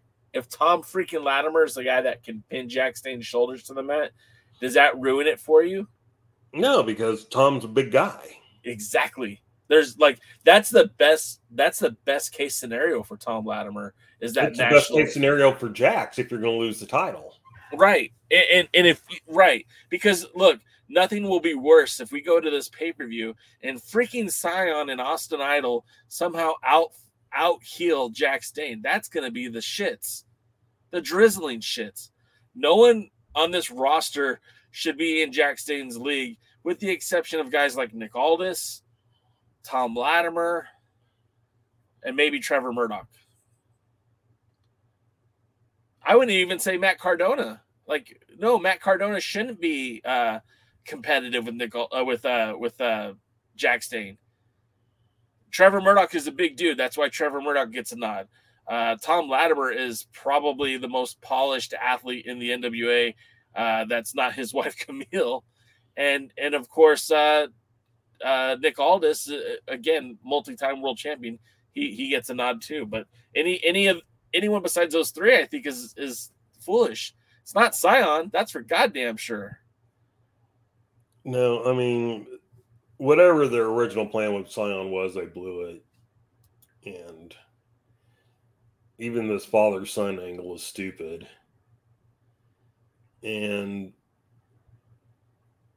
you know, yeah, let the, t- let, uh, let Jax and Tom settle in, you know, let's have a good old triple match feud and go Yeah. and uh, you know let's let's get a cohesive story out of this something that can be told over you know ta two pay-per-views and a premiere event in between I'm I'm good with that. I'm on well, board. though i hear the next pay-per-view is supposed to be in november so Uh, Doty has another suggestion for Tom, and that's have him come chasing for the TV title. Uh, that maybe when the title gets vacated, uh, and again, like they haven't mentioned that at all. Like they haven't mentioned that uh, this is a cash in for that lucky seven. Now, as a, as of this as of this show, we'll we'll talk about that at the end. But um, you know, we we reached that seventh title defense, so um, that that certainly a way to write Tyrus out of the title and to put you know somebody like Latimer in into uh, a favorable position. And again, we could treat Tom Latimer like a face. That really helps expand the roster a little bit because then he could be feuding with a Jordan Clearwater. He could feud with uh, uh, Marshe Rockett. He could feud with Cyon. He could feud with like half the roster. Because right now there aren't many baby faces on this roster. I think we decided it was the Pope and maybe PJ Hawx, and that's about it. Uh, so Oh, and, and a lot of people said the Commonwealth connection, although I'm not 100% convinced they are either. But let's get to the next match. Let's get to the next segment, uh, which is uh, real quick. I did want to point out the NWA All Access commercials. It always rubs me the wrong way when they do these because the thing that gets me is every single time they say plus uh, exclusive content to FITE, not seen anywhere else. And as of this moment, there's nothing exclusive to FITE that's not being seen elsewhere. Nothing. The pay per views, okay, but even they're running those matches on YouTube now too. So that they're not exclusive to FITE. They just haven't aired on YouTube yet. Like put on a show that's only going to be available on FITE. Only the people that subscribe get to see it. Then I think I'll buy into that uh, that rationale a little bit more. As of right now, I don't think there's anything really exclusive about my my VIP membership to the uh, all access. Uh, next up, we get May Valentine in the back with Trevor Murdoch, and again, this is one of those interviews where you're like, are we skipping team war "What's that? are we skipping team war What did I miss?" wasn't the miserably faithful here No, no, that, that's after this one. oh was it after okay yeah, this is May Valentine with Trevor Murdoch. Uh, uh, May Valentine breaks the news that Trevor Murdoch will be facing the Pope next week. Uh, May asks why this match is happening, and and and in his best, uh, and I'm okay with this by the way. In his best uh, Harley Race impression, he just lets her know that that's between him and the Pope. Uh, then she uh, asks why he wants to face the Pope, and again, he has no answers for her, and then and then she says, "Why aren't you know if, if you're going to wrestle the Pope next week, isn't your priority the 74th?" And, and and basically he says the same thing again that it's uh that this it's it's it's between him and the Pope, and uh the match itself is uh I don't know. It, it just seems again this promo, this package, all of this was unnecessary and kind of dumb. What did you think about it? Uh, I thought, why do they keep treating the Pope this way? I mean, they're giving him a second shot the title. Neither one of them has had any real build. Did mean, they say it's a title? Did they say it's a title match? I think so. It sounded like to me they just said it was a match. Uh, the only reason I thought it was is because he had said something about going into it and saying that, you know, because what's important was that he was going to make it to the 74th champion. So I was under the impression that I was going maybe it's not, but I, I was under the impression it was a title match. And it's just like, I, I don't know. I don't know what they're doing. I don't, I don't think, think they, I don't. I don't think they do either. So now, don't get me wrong. Trevor Murdoch does need to have some camera time. Um, his, his his delivery, his um, impression, his uh, his take on Harley Race has been a lot more refreshing than the old Trevor Murdoch. It's a hell of a lot better than Crybaby Murdoch, but but still just I don't know. Give me some substance or don't give me anything. This this didn't need to happen. This didn't need to take a valuable time on power if it didn't lead to something. And just saying that there's a match next week, you could have done that with a banner, and it would have had just as much intrigue and interest as as as uh Trevor coming out there and, and, and cutting that no nothing promo. Uh, so next we get the tag team war. Uh, again, real quick, I I always forget the rules for Tag Team War, or I feel like they're always changing the rules for Tag Team War. So I made sure to screenshot it this time so we would know what Tag Team War is. The match begins with one member from each team, teammates wait ringside. Elimination happens via pinfall, submission, or being thrown over the top rope. Once an elimination occurs, the next team member must enter the ring immediately. The team with the final participant wins. There are no t- what's not included is that there's no tag outs either.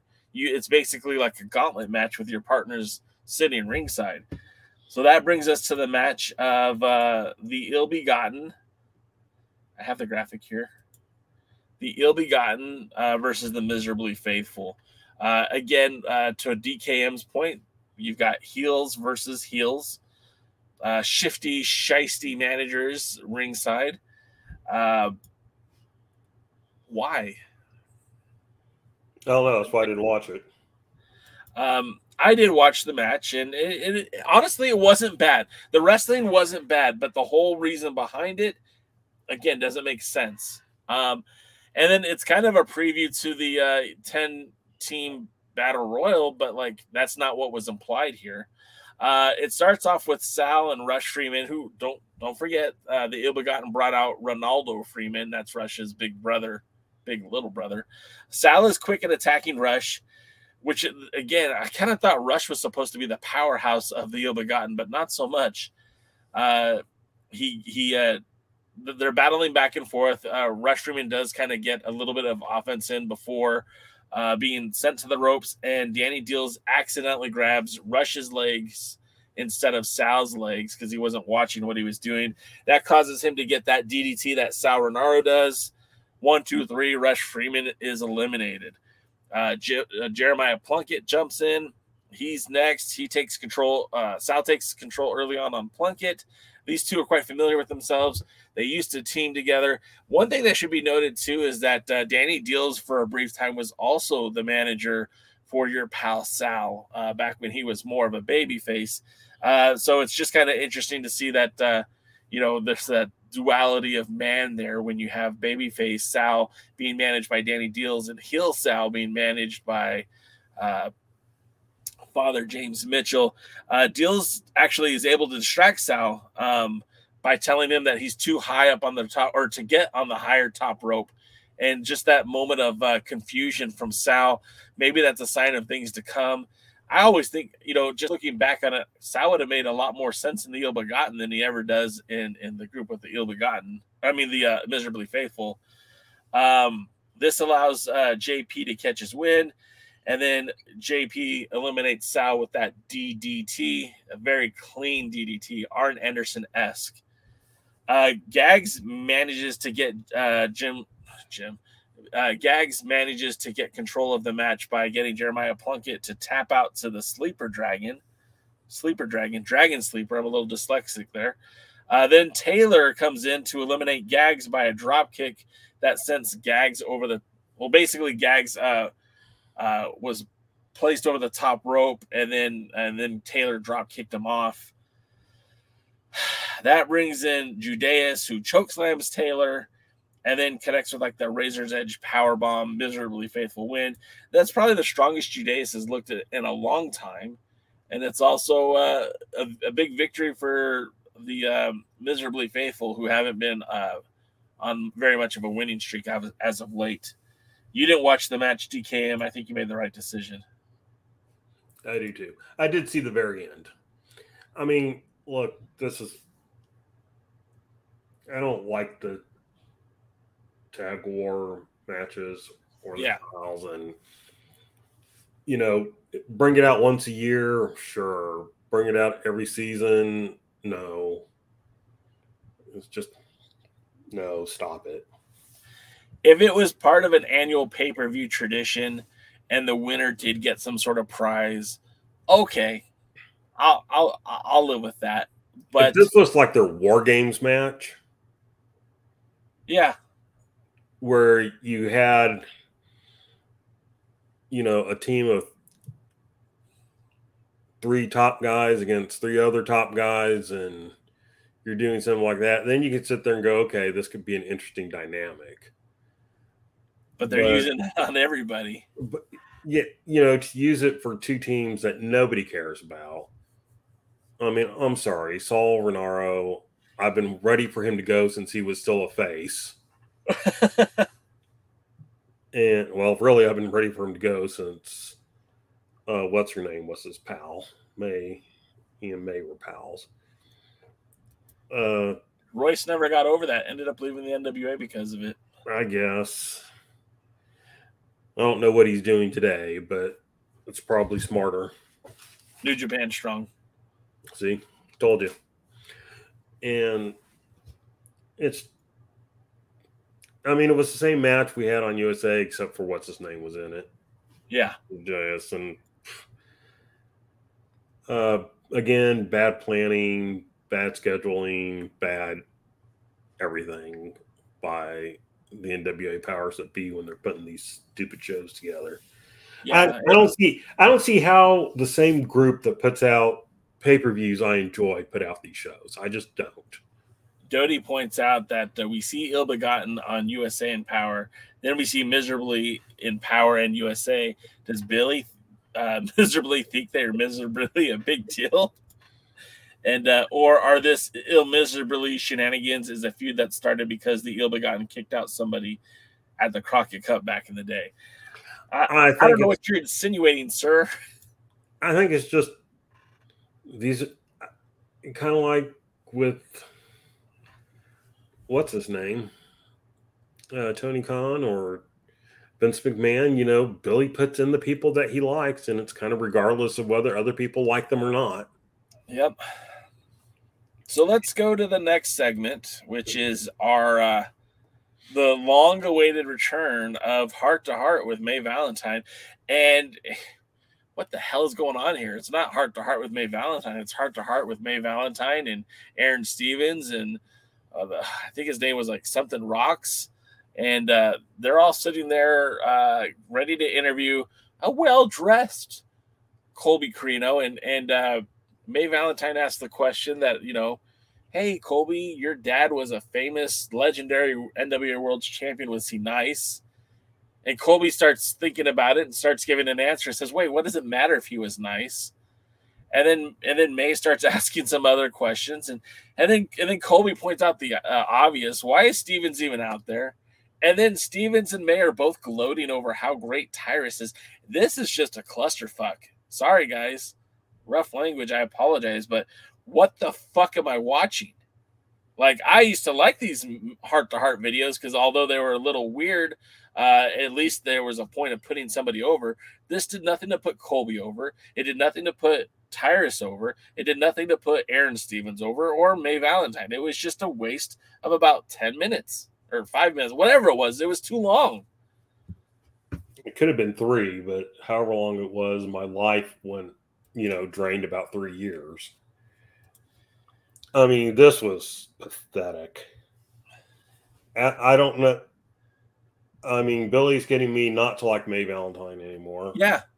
I liked May Valentine up until like two weeks ago. But I, and this is where I was talking.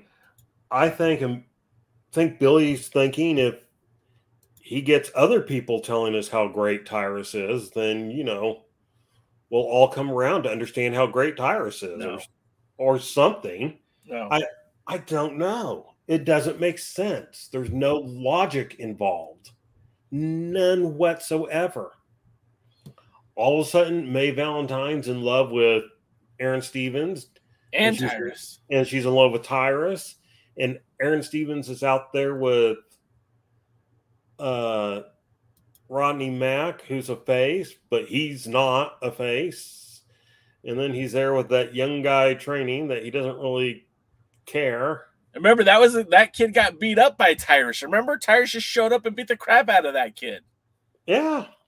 But but they're And gloating mom cared Aaron Stevens didn't. how And great and benevolent that Lord Tyrus is, the conqueror of buffets. Like, come on, quit shoving this shit down my throat. This is the stuff that I've been talking about. and it's and- just like yeah. In my notes, in my notes, I literally wrote segment was fucking stupid. I mean, that's being nice. it it really is because stupid would almost imply lack of lack of malice and i almost think there was intentional malice Yeah. you know uh what would Lou Thesz do you know point out you know billy was been very doesn't give an f what we think and You I think tell. this. I think this is one of those things.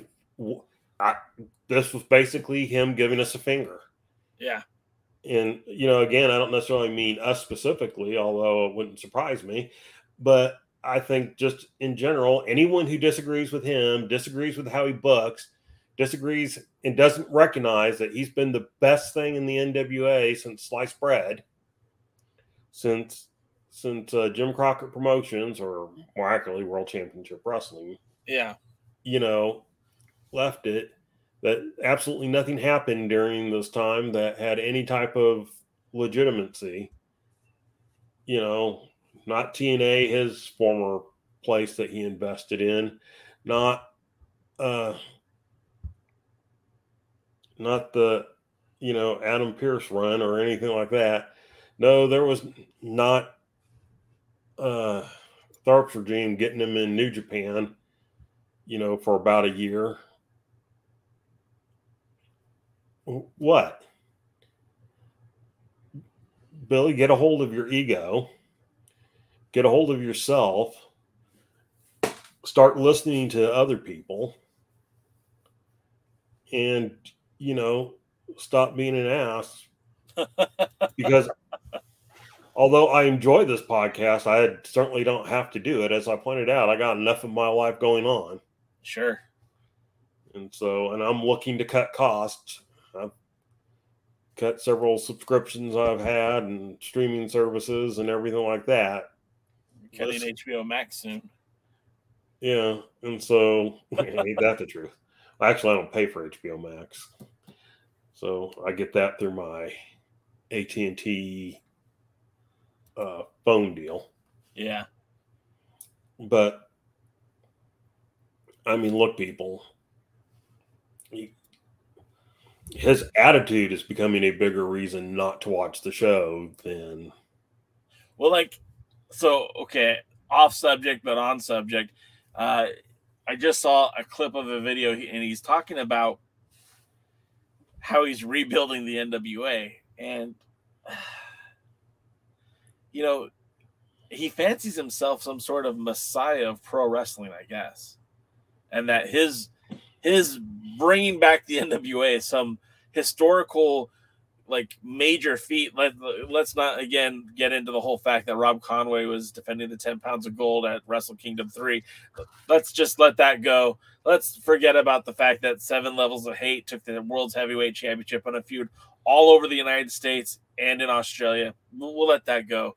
Let's not forget that David Marquez was running the smaller arenas all throughout the, the Southwest.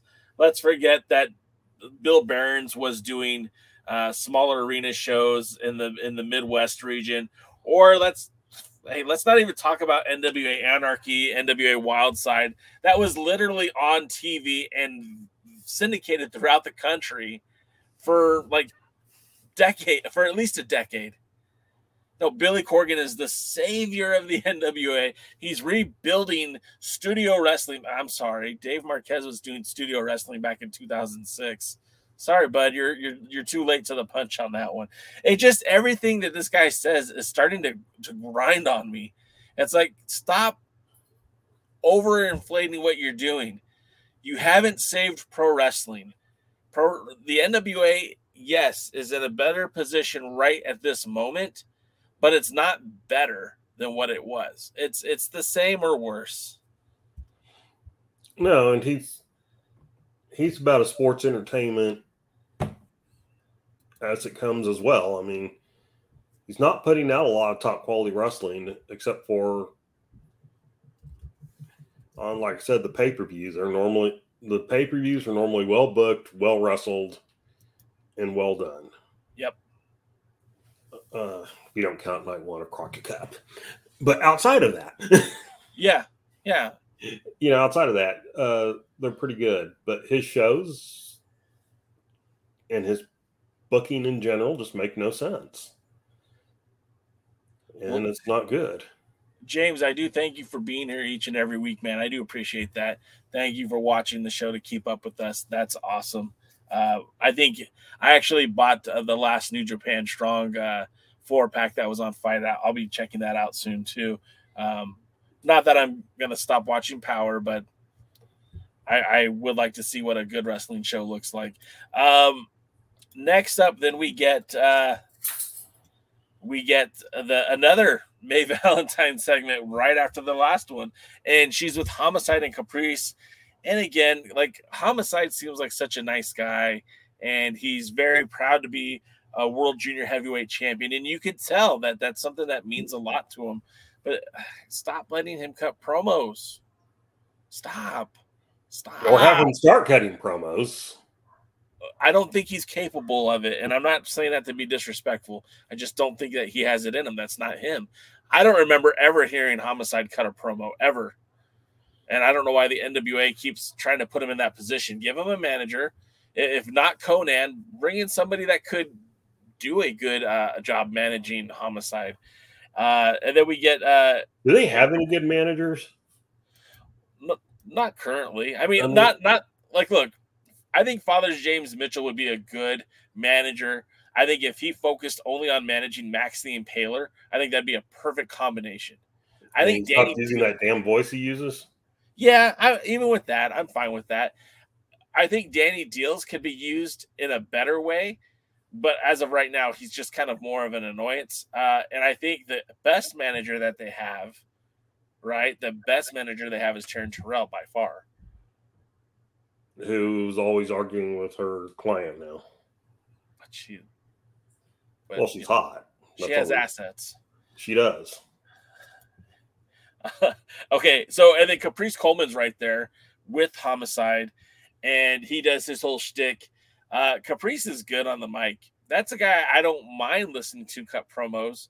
Um, and he just basically says to Homicide when he's done putting himself over, is, "Hey, when you're done playing with the boys, how about giving a man a shot?" Which I thought was pretty, a, a pretty forward thing to say, and hopefully, uh, you know, with with everything with Ring of Honor, it doesn't impact Caprice Coleman's opportunities to wrestle in the NWA. Maybe we could see that match down the road. I certainly would uh, enjoy to see that one, um, and that's the only thing I cared about out of that promo. You basically got it. Uh, up next is the main event of the night, the TV title match. Finally, can stop disrespecting our guy Odinson. Finally, we can stop hearing about Tyrus. We get the match, and uh, Odinson comes in hot. Uh, he comes in with a, a, a, fury of Asgardian uppercuts. Pretty cool. Uh, I, I I listened to the other Alliance guys, and they they kind of said, you know, well, why is that the only thing he did? And I, I kind of I, I sat there and I I was marinating on that. And I'm when you look at the size comparison between Tyrus and and uh, Odinson, I mean, it's obvious why that's all he does because he's not going to be able to throw Tyrus around the ring like he does PJ Hawx or Luke Hawx. Uh, he he's a big guy. He's very strong. He's very muscular. But Tyrus is like a damn whale. And I I'm not trying to be mean to Tyrus, but he's just he's huge. He's big all over, and you're not going to be able to toss him around the same way you could a guy who's 220 pounds, 250 pounds. The guy's close to 400. Maybe he's even more than that. And uh, it just doesn't, it's just not going to happen. So throwing those Asgardian uppercuts, you know, all across the ring, I think was the best point of attack, the best way to to show that he had offense. Because it's not like he's going to suplex him. It's not like he's going to, you know, power slam him. These are things that aren't going to happen in this match. Uh, Tyrus came to work. He had his work boots on. He, he, you know, that one of the cool things about that time limit is it does uh, highlight Tyrus's ability to have short spurts. So he can go out there and, and have a decent match, which this is what it, I, I felt like that was a decent match. It wasn't the, it's not a match of the year candidate by any stretch. I don't it think it's as good as it could be. Yeah. I don't think it's a main event anywhere, but he did, he did like the suplex on, uh, on Odinson. He took the bump, you know, it, it was, and just like uh, DK said, it was as good as it was going to be. Um, it, it was in the world of Tyrus, that was your five star Tyrus match. Uh, the match ends with a Tyrus heart punch. He retains. That's seven, seven victories now. If the NWA chooses to at, at 74th anniversary show, he could cash that in. That could be the reason why he's in the in the match. He's going to cash it in, or it could be he hangs on to the title because Billy just promised it to him anyways. Uh, I don't know how they're going to go with it. What do you think of this match, DK? What do you think of the potential that the uh, the seven uh, seven thing, uh, lucky seven?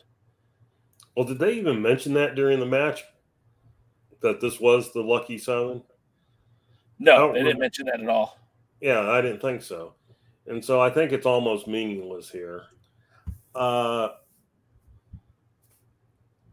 look, it was it was as good of a match as you're going to get out of uh, Tyrus and Odinson. It, I understand the question. Why was that all he did? Is because Odinson's used to being, you know, the big strong guy in the ring, and let's be honest, he looked very small next to Tyrus. Very.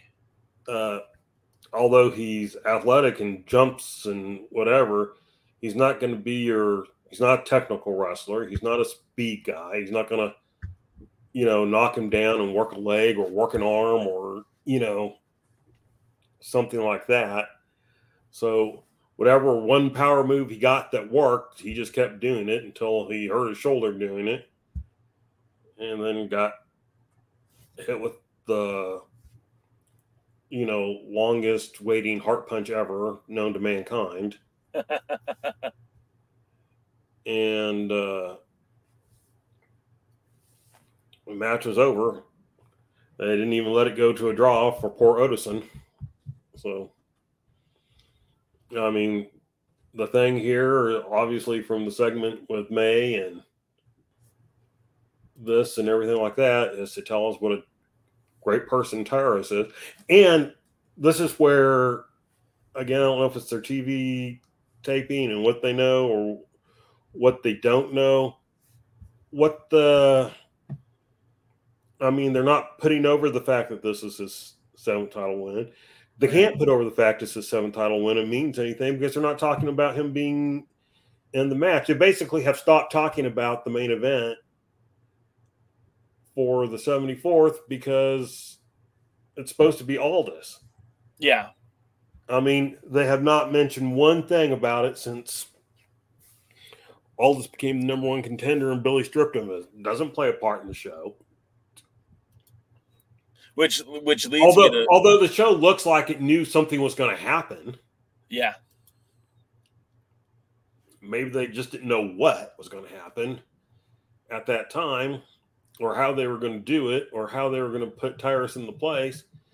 But it's like ha- they're half building Tyrus, half ignoring Aldis, and maybe they've edited stuff. I doubt it because they can't seem to edit things they need to edit. Yeah. But maybe when they, maybe it's a want versus need. If they want to, then they'll go in and edit it. It's, I mean, it's not hard these days. They can re-record things. You can do it on your phone. You can do it on a computer and just email it in. And the whole thing is just, God, they they need a real producer. I mean, Yeah. sorry to the guys back there that hold the title, I think some of you may be producing matches, and that's fine. But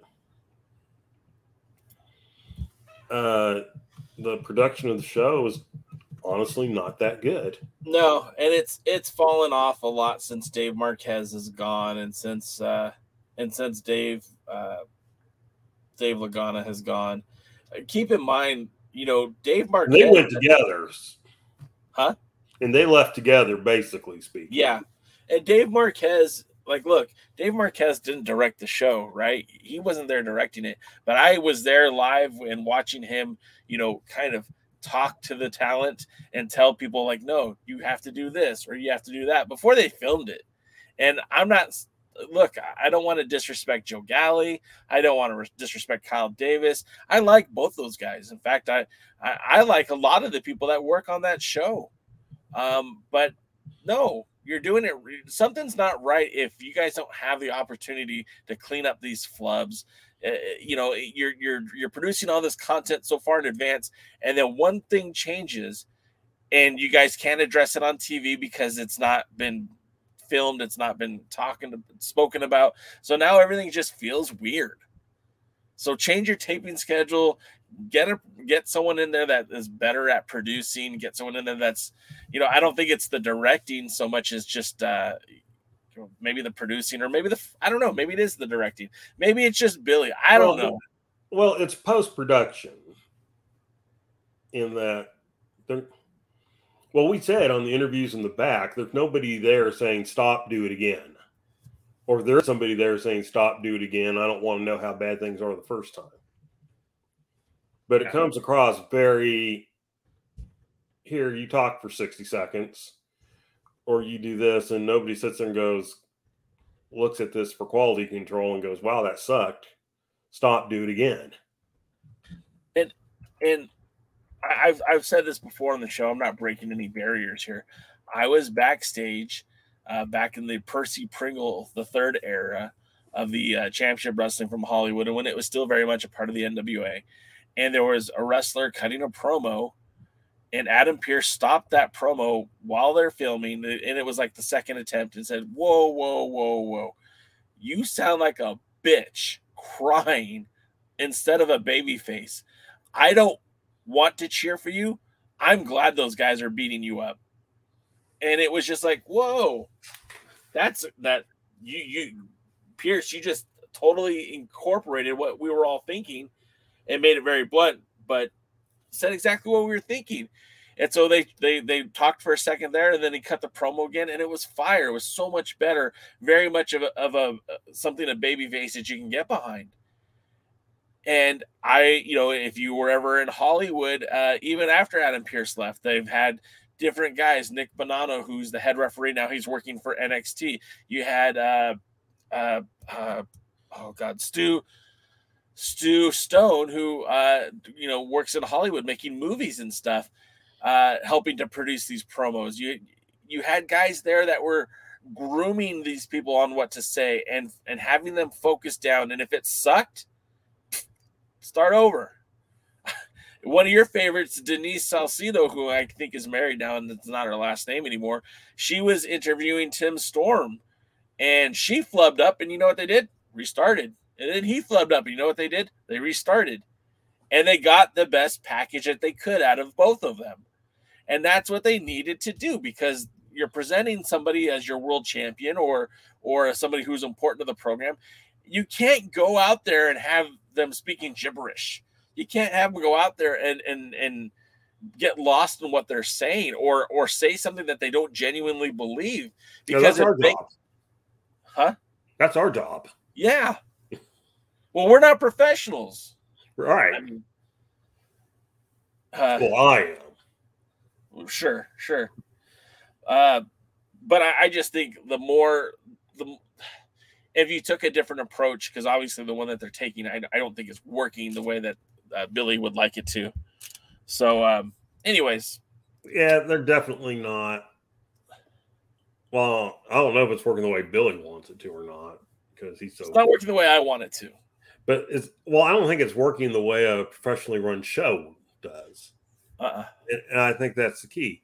And we talked about this. They go. He says he's trying to sell this on to TV networks. Well, I hope you're not showing him these shows because if you're showing them these shows, they're going to go, "What the hell? You can't even produce a decent show as it is."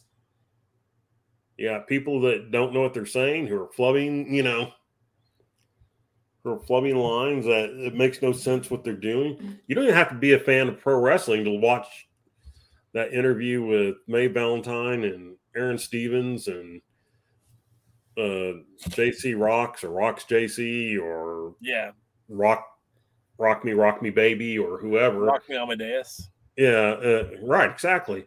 In Colby, I mean, I've never felt bad for Colby Corino before in my entire life until that thing, and I'm watching that going, God, he doesn't deserve this.